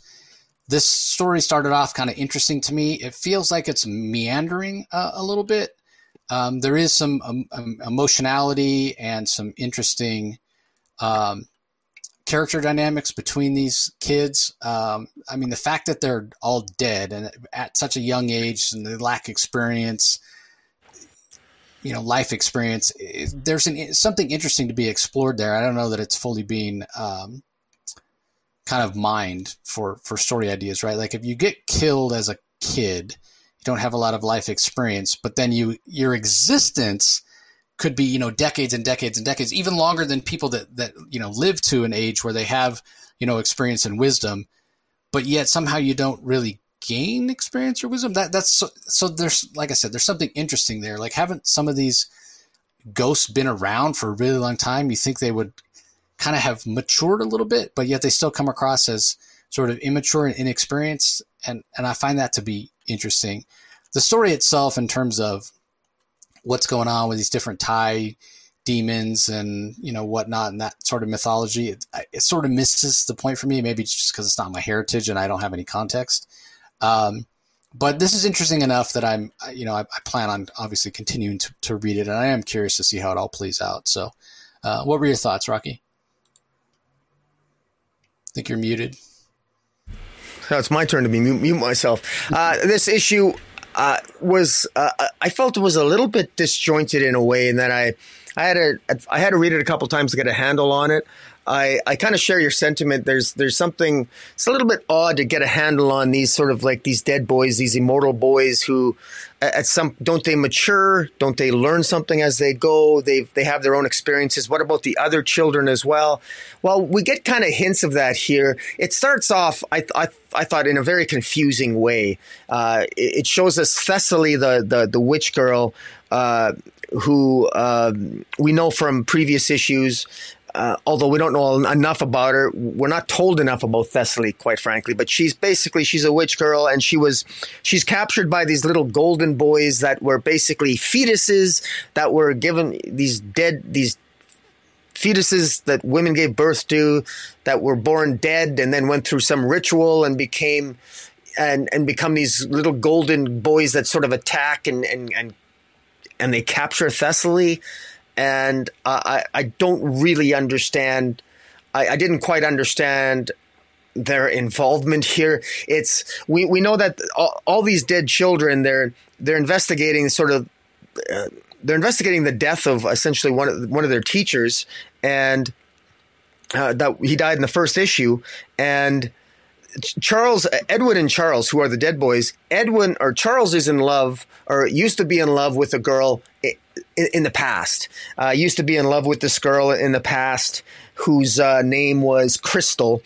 And uh, this Crystal uh, grew older, and eventually they parted ways. And of course, the dead boys, being immortal and dead, they don't age. And so that's a problem. And so Edwin feels sorry for Charles, because Charles has this past where he's, he know, Charles knows what it's like to be in love with a girl and lose that girl because they're dead boys. Uh, well, Charles also loves, uh, seems to love this Tanya character, this dead girl. And, but uh, while Charles is incapacitated by these fetus creatures, Edwin is has feelings for this Tanya character as well, and it ends up that this Tanya character is actually a Nak mother, and if you fall in love with a Nak mother, then Nak mothers are cursed, and if you fall in love with the Nak mother, you inherit the curse. curse. So it would appear as if both Edwin and Charles, by the end of this issue, both have feelings for this Tanya girl, which is a problem because she's a Nak a knack mother, and she's cursed. Meanwhile, the central emotional core of the story has to do with bullying, and it, and it has to do with uh, some the, the story of, of Melvin and the, these other characters who were basically born uh, Uh, you know, Melvin was, he died as a young boy. He was killed by bullies. And so he, he can turn into a serpent. And he, when he turns into a serpent, he wants to sort of avenge and defend other kids that are victims of bullies. And he finds himself sort of attacking this one, this one character who is, whose father asks him not to hurt him. And um, I, th- I thought it was a little disjointed. I can, uh, It, it it was wonky to me. It was just wonky to me. It was it um it was like um, emotionally there's there's too much going on uh, between the different scenes, and the Thessaly the Thessaly scene and and this uh, these attacks by these fetuses really kind of threw me off. Uh, I what I did get a handle on was apparently this Melvin character, when he turns into a serpent, he. Apparently, these dead people, these dead children, do have the ability to defend themselves against these, these, I guess, attacking fetuses, but they're not really sure how they can. Um, I'm, I find this very hard to articulate and explain, but uh, um, I, I thought this issue unfortunately went off the rails a little bit because Picashoot, the the writer there, I, I think he, he, I think he lost, I think he didn't. I think he could have done a better job on this, because I'm not, I'm not really getting a handle on terms of exactly what happened, what the history of these children. Uh, the, the the stuff that I'm most interested about, and I think you are too, is that he's not really focusing on that aspect of it, uh, because it is interesting that they're immortal, and they what do they do, what do you do when you're an immortal dead child and you have feelings, and how do you love? What's the price of love? Uh, do you you know? Edwin and Charles, they're dead boy detectives. The only thing they have is each other. What happens if that's not no longer enough? I'd like to see more of that explored than than the sort of esoteric narrative that's playing out here. But, but you know, I want to give some props here. I, I'm still invested in the story. I'm just really curious to see how it's how where it's going to go from here. But I suspect it might go in a direction that I'm not a big fan of. But we'll see. Yeah, exactly. Um, but yeah, I agree with what what you're saying. It was felt more focused in the beginning, and now it feels like it's meandering a, a bit. So, uh, all right. Up next, and finally, I should say, uh, Stargirl, The Lost Children, number four, from writer Jeff Johns. Todd Knock is the artist, Matt Herms on colors, Rob Lee on letters. Jeff Johns does it again, you know, showing that uh, veteran comic book writing skill, much like Mark Waid, sums everything up in a way that doesn't feel repetitive, doesn't feel derivative. Uh, and, and gives more information about what's going on, maybe for the, for the first time, understanding how these lost children were pulled out of time, understanding, um, you know, how they might be able to escape, and using Corky Baxter as sort of our uh, our expositional character to explain to the kids who they are and, uh, you know, why they were pulled out of time and uh, or how they were pulled out of time and what have you. Um, and we're teased that there's going to be a big bad that's going to show up at the end. And I, that, that, again, fantastic job, te- you know, technically pacing the comic from John's, because I found myself wanting to skip to the end, right? Let me let me get to that last page and see who this big bad is. I had no idea who, who to expect. And I also was wondering if they would do that comic book um, thing that they do so many times where you actually only see the big bad from behind just as a silhouette or a shadow, and you got to wait till next issue. So that's usually what, what it is, right? Like either on the very last page, you see who it is, or the very first page of the next issue, you know, like think about Wolverine, right? one eighty-one, everybody considers his first appearance, but he actually shows up on the very last page of one eighty as a splash page. Well, this one, we have the, the big bad show up, and it's definitely not who you would expect. Uh, it's Our Man. And not an Our Man, not a version of Our Man I'm familiar with. Like, this is futuristic Iron Man, uh, Our Man. Like, what, what the heck's going on? How is that going to play out? So, this is a very competitive, mysterious narrative, uh, or compelling rather, um, and mysterious narrative from Johns. And the artwork, you know, I talked about from the very beginning with the first issue, how perfectly Todd Knock is suited with his dynamic, youthful art style to draw this book with all these young characters. The color work's fantastic from Matt Herms. Um, yeah, I mean, the only the only thing I don't like about, like, I wish this book came out every two weeks. That's how good Stargirl and Lost Children is. Like, it is just, this is what D C Comics is supposed to be. This is the feel that D C Comics should have, where it's, you know, you, you have interesting characters, you have gorgeous art, you have intriguing and compelling stories, and it feels like it's going somewhere instead of just retreading on the same old ground. So uh, I can't say enough good things about Stargirl and the Lost Children. It's, it's very impressive work from Johns and Todd Knox. So what were your thoughts, Rocky? Well, uh, what I enjoyed the most about it was we got some explanation from Corky Baxter as to what's going on and how this sort of ties into the larger events of uh, Flashpoint Beyond, and uh, even tying into Doomsday Clock and, and Rebirth and the Divine Continuum, which we haven't seen since the beginning of Flashpoint Beyond. And in typical John's fashion, while it can be a little, might seem a little bit convoluted at first, he explains it in the most simplistic way that he possibly can. And that is, you know, he talks about the Divine Continuum, of course, the acronym D C for D C Comics, so there's, there's synchronicity there. Uh, there's a difference. There's the Omniverse and Hypertime, so space and time are broken up with the Omniverse and Hypertime. Under the Omniverse, we got the Multiverse, and then the Metaverse, which is Earth Zero, and that's that's the mainstream D C universe. We got the Dark Multiverse, and we got the Spear of the Gods. And then under Hypertime, we have Limbo and the Vanishing Point. And essentially, to oversimplify this, I will simplify it further, these children, these lost children, have been lost in Limbo. So they've been lost in time, but they've essentially been in Limbo, and they were taken from Limbo by the Time Masters.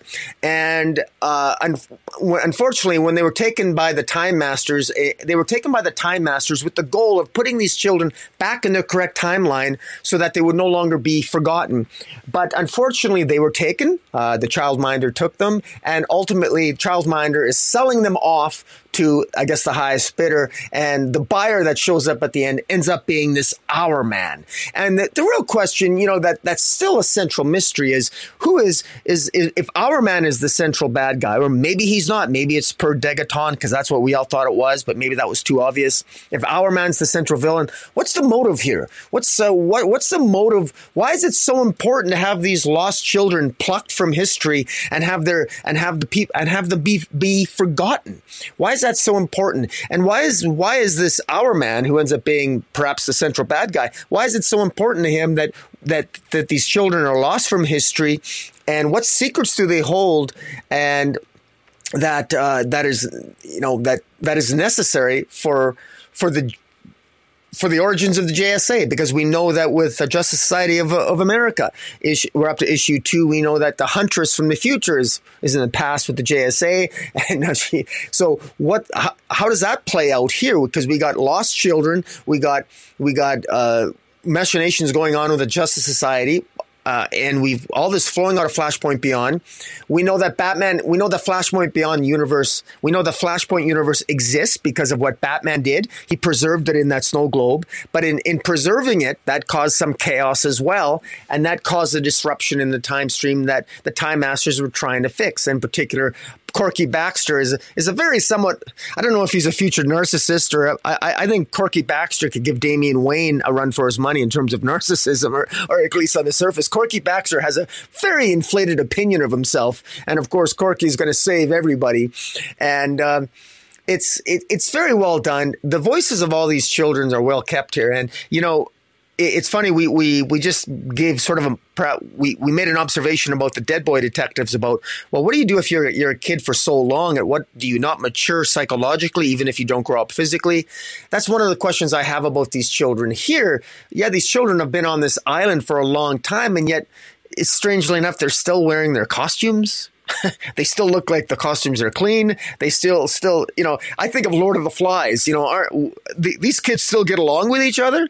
And haven't they been on the island for decades? Or I guess some of them have only been on there for a few days or a few weeks, or maybe just a few days for them have passed. And then they're going to, they're, it's been established, apparently, Corky Baxter says, we, that if we do it right, they can return them all to their timeline, and people will remember them. And in order to do that, they got to attack the castle that the Childminder is in and free Judy Garrick, who is of the long-lost daughter of Jay Garrick, uh, the just G S A Flash. So you know, again, just add it, you know, Todd Knox's art's fantastic. The number of players that he, I mean, I mean, look, George Perez is is unbeatable at drawing a lot of characters on a page, but kudos for to, to Todd Knox here for, you know, saying, hold my beer, I'm going to do my damnedest to draw as many awesome characters on a page as I can. And he does it very well. He does a scene where the, all the kids are, are in a cave uh, and they're just talking to Cor- as Corky Baxter tells them their story. And then there's another scene at the end where all of the uh, all of the children are attacking are attacking the castle where or, or the fortress where uh, Judy uh, Judy Garrick is being held hostage, and they yell charge as the ring. It's an awesome scene, awesome art. I, I love they're running across a bridge and there's these floating Humpty Dumptys that, that are attacking them, and it, it looks really good. It's a beautiful page. Uh, you, this is just a this comic is a joy to read, and while it can be a little bit convoluted, maybe a little bit challenging for, for brand new D C readers, if you're a D C reader with any any amount of years under your belt, I think you'll find something to really enjoy with it. Yeah, again, I couldn't agree more. Um, it, it just has that classic uh, D C feel, more, more, more so maybe than anything that uh, the D C's putting out right now. So, although you know, Mark Waid content com- does come close. Uh, all right. In addition to those books that are out this week, there are a couple of other single issues.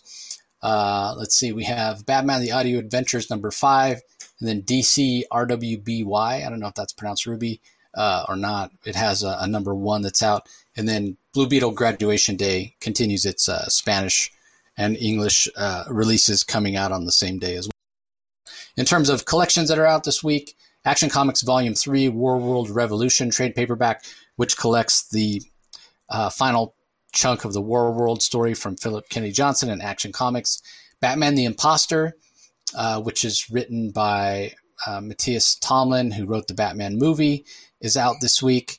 Uh, Aquaman and the Flash Void Song, which was a, a mini-series that came out earlier this year with Aquaman and Flash teaming up. Definitely, that one's definitely out of um, out of continuity, uh, written by Jackson Lansing and Colin Kelly. Still very, very good uh, with Uh, really great art by Vasco Gregev. And then Shazam Thundercrack trade paperback, which collects uh, some Shazam stories that, oh no, I'm sorry. That's a, that's in the Y A line. Um, the, and it's, it's brand new. It doesn't collect anything. It's uh, one hundred sixty pages. So those are the collections that are out this week. Um, like Rocky said at the beginning, sort of a mixed bag. Um, it's really, in my mind, I don't want to say sad. I don't know what the right word is. Disappointing, I guess, that the namesake title of the entire publisher was the worst book of the week. Yeah, Detective Comics. Like, wow. Yeah. Uh, yeah, I'm just really struggling with that uh, that title. So uh, anyway, yeah. What's your book of the week? What's the best book of the week for you, Rocky? Uh, well, I – yeah – my book of the week, uh, well, I was going to go, I, I don't want to, I'll probably end up picking yours, but uh, I, I got to go with, uh, I got to go with Human Target because it was just, uh, I just, I, I enjoyed it that much. It was a beautiful ending to, to that story. Uh, and uh, it was, it was satisfying. Uh, as a reader, I felt satisfied and I loved the ending, and he nailed it. He nailed the landing. And I, I just, I, I quite thoroughly enjoyed it. Yeah, I can't. I can't pick anything else. We we're going to. You know, I don't usually like picking the same, same book because I like to give you guys a variety. But yeah, there's no way I can pick anything other than Human Target. It was a great final issue. It was a great series. Just perfect, perfect example of the power of comics and sequential storytelling. I'll give an honorable mention. If I couldn't pick Human Target, like if we had some rule that said, mm-hmm. you know, we can't have the same pick, I would pick Stargirl and the Lost Children. That comes in as my runner-up. But as good as that is, and it's good, it's great, it's still a distant second place to Human Target. I mean, Human Target, we're not talking about, you know, one of the best books of the week. We're talking about one of the best comics of the year, yeah. of maybe the last decade. Like, Yeah, Tom King's I, got some stiff competition up against yeah, himself. That's, that last ten years, that's that's quite the. Th- I really like it. It's it's memorable to me, but it's it's definitely going to be an evergreen. It's it's going to be on the charts for, for quite for quite a while. Uh, yeah. And what'll be interesting is, will it put Christopher Chance? Will it put Human Target enough on the radar that they'll bring him back in like regular D C continuity with the Human Target? Because that's the thing. Like, if you bring him back and you give him a, his own series in the main D C continuity, it's not at all like you're not. Tom King's not going to write it. You're not going to get Greg Smallwood to draw it. So would it have the same audience? So it's kind of interesting. As uh, yeah. critically acclaimed as Mister Miracle was, it didn't bring Mister Miracle back. At least not the Scott-free version. You know, yeah. we got the Shiloh Norman version, which actually ended up being a, a big surprise how great it was. Um, We also haven't seen any Adam Strange, and you would think that there would be, maybe there's just not enough Adam Strange out there, right? Like a clamoring for, no, restore the honor of Adam Strange, give him a regular series where he's a true hero again, instead of what yeah. Tom King did. To I, I would love, I'd like to see a time travel tale where Fire and Ice go back in time to save Christopher Chance and uh, have it all be zany and have the Justice Justice League International do it and have it. Uh, I think uh, I think it would just be fun. I just because I find myself wanting these characters to, to come back again, even though I know it's kind of an out of continuity tale, uh, uh, or it pretty much has to be because of the ultimate fate of Lex Luthor, if you're to believe the ending. And uh, you know, but it's it's just such a it's such a feel good tale. But you know, sometimes the best stories are the ones that you really can't have a sequel. This doesn't need a sequel. It's it's perfect the way it is. It doesn't need. Yeah, I, a, yeah a, that's what I'm saying. Like, I, I don't want this to be touched. It's perfect as a standalone. Yeah. But I just wonder if the popularity of this will mean, hey, we could sell a Human Target story in the main D C continuity. Yeah. You know what I mean? Yeah. Well, I got to tell you, if uh, if the Supergirl movie does well and Tom King's doing the screenplay for that, I, I wonder if this will get any uh, attention uh, from that audience, but uh, probably not. I know they're very different. They're very different animals, but uh, we'll see. Like, I'm, I'm really yeah. curious to see how, you know, everything's going to ride. Cause Tom King's had a rough go of it with his scripts. He's written like four and this is his fifth one. And he's, he's got the opportunity of his career to, uh, you know, hit it out of the park with a Supergirl movie script. So it's going to be interesting to see. I wish him all the luck in the world. If he captures just ten percent of the, of, of his brilliance of Supergirl Woman of Tomorrow, uh, I'm going to be really looking forward to that movie.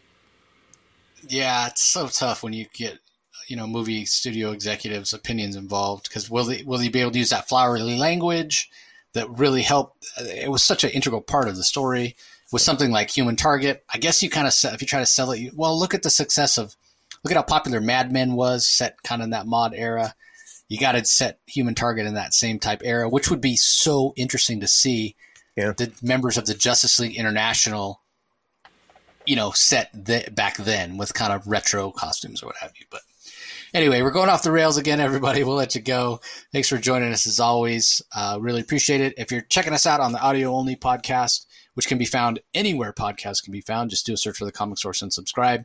Uh, if you're listening there and you haven't gone over and subscribed to Rocky's channel and checked out uh, his YouTube content, I highly encourage you to do that. Just head over to YouTube, do a space for, do a search for Comic Space Boom exclamation point. And you can see our smiling faces and see the books as we talk about them. Uh, you know what to do once you're there. Ring the notification bell, subscribe, like this video, leave comments. We really like to engage. So we appreciate you joining as always, and we'll talk to you next time. Catch you later.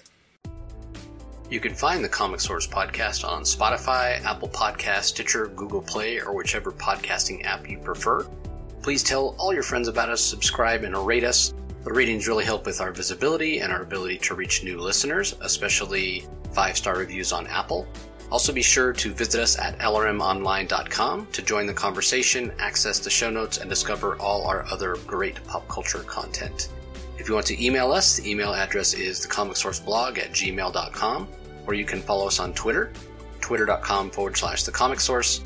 Do a search for The Comic Source on Facebook and Instagram to follow us on those social platforms. All three spots are great places to find out when we release new episodes, as well as follow all our convention coverage. So once again, we want to thank everyone for listening, and we'll talk to you next time.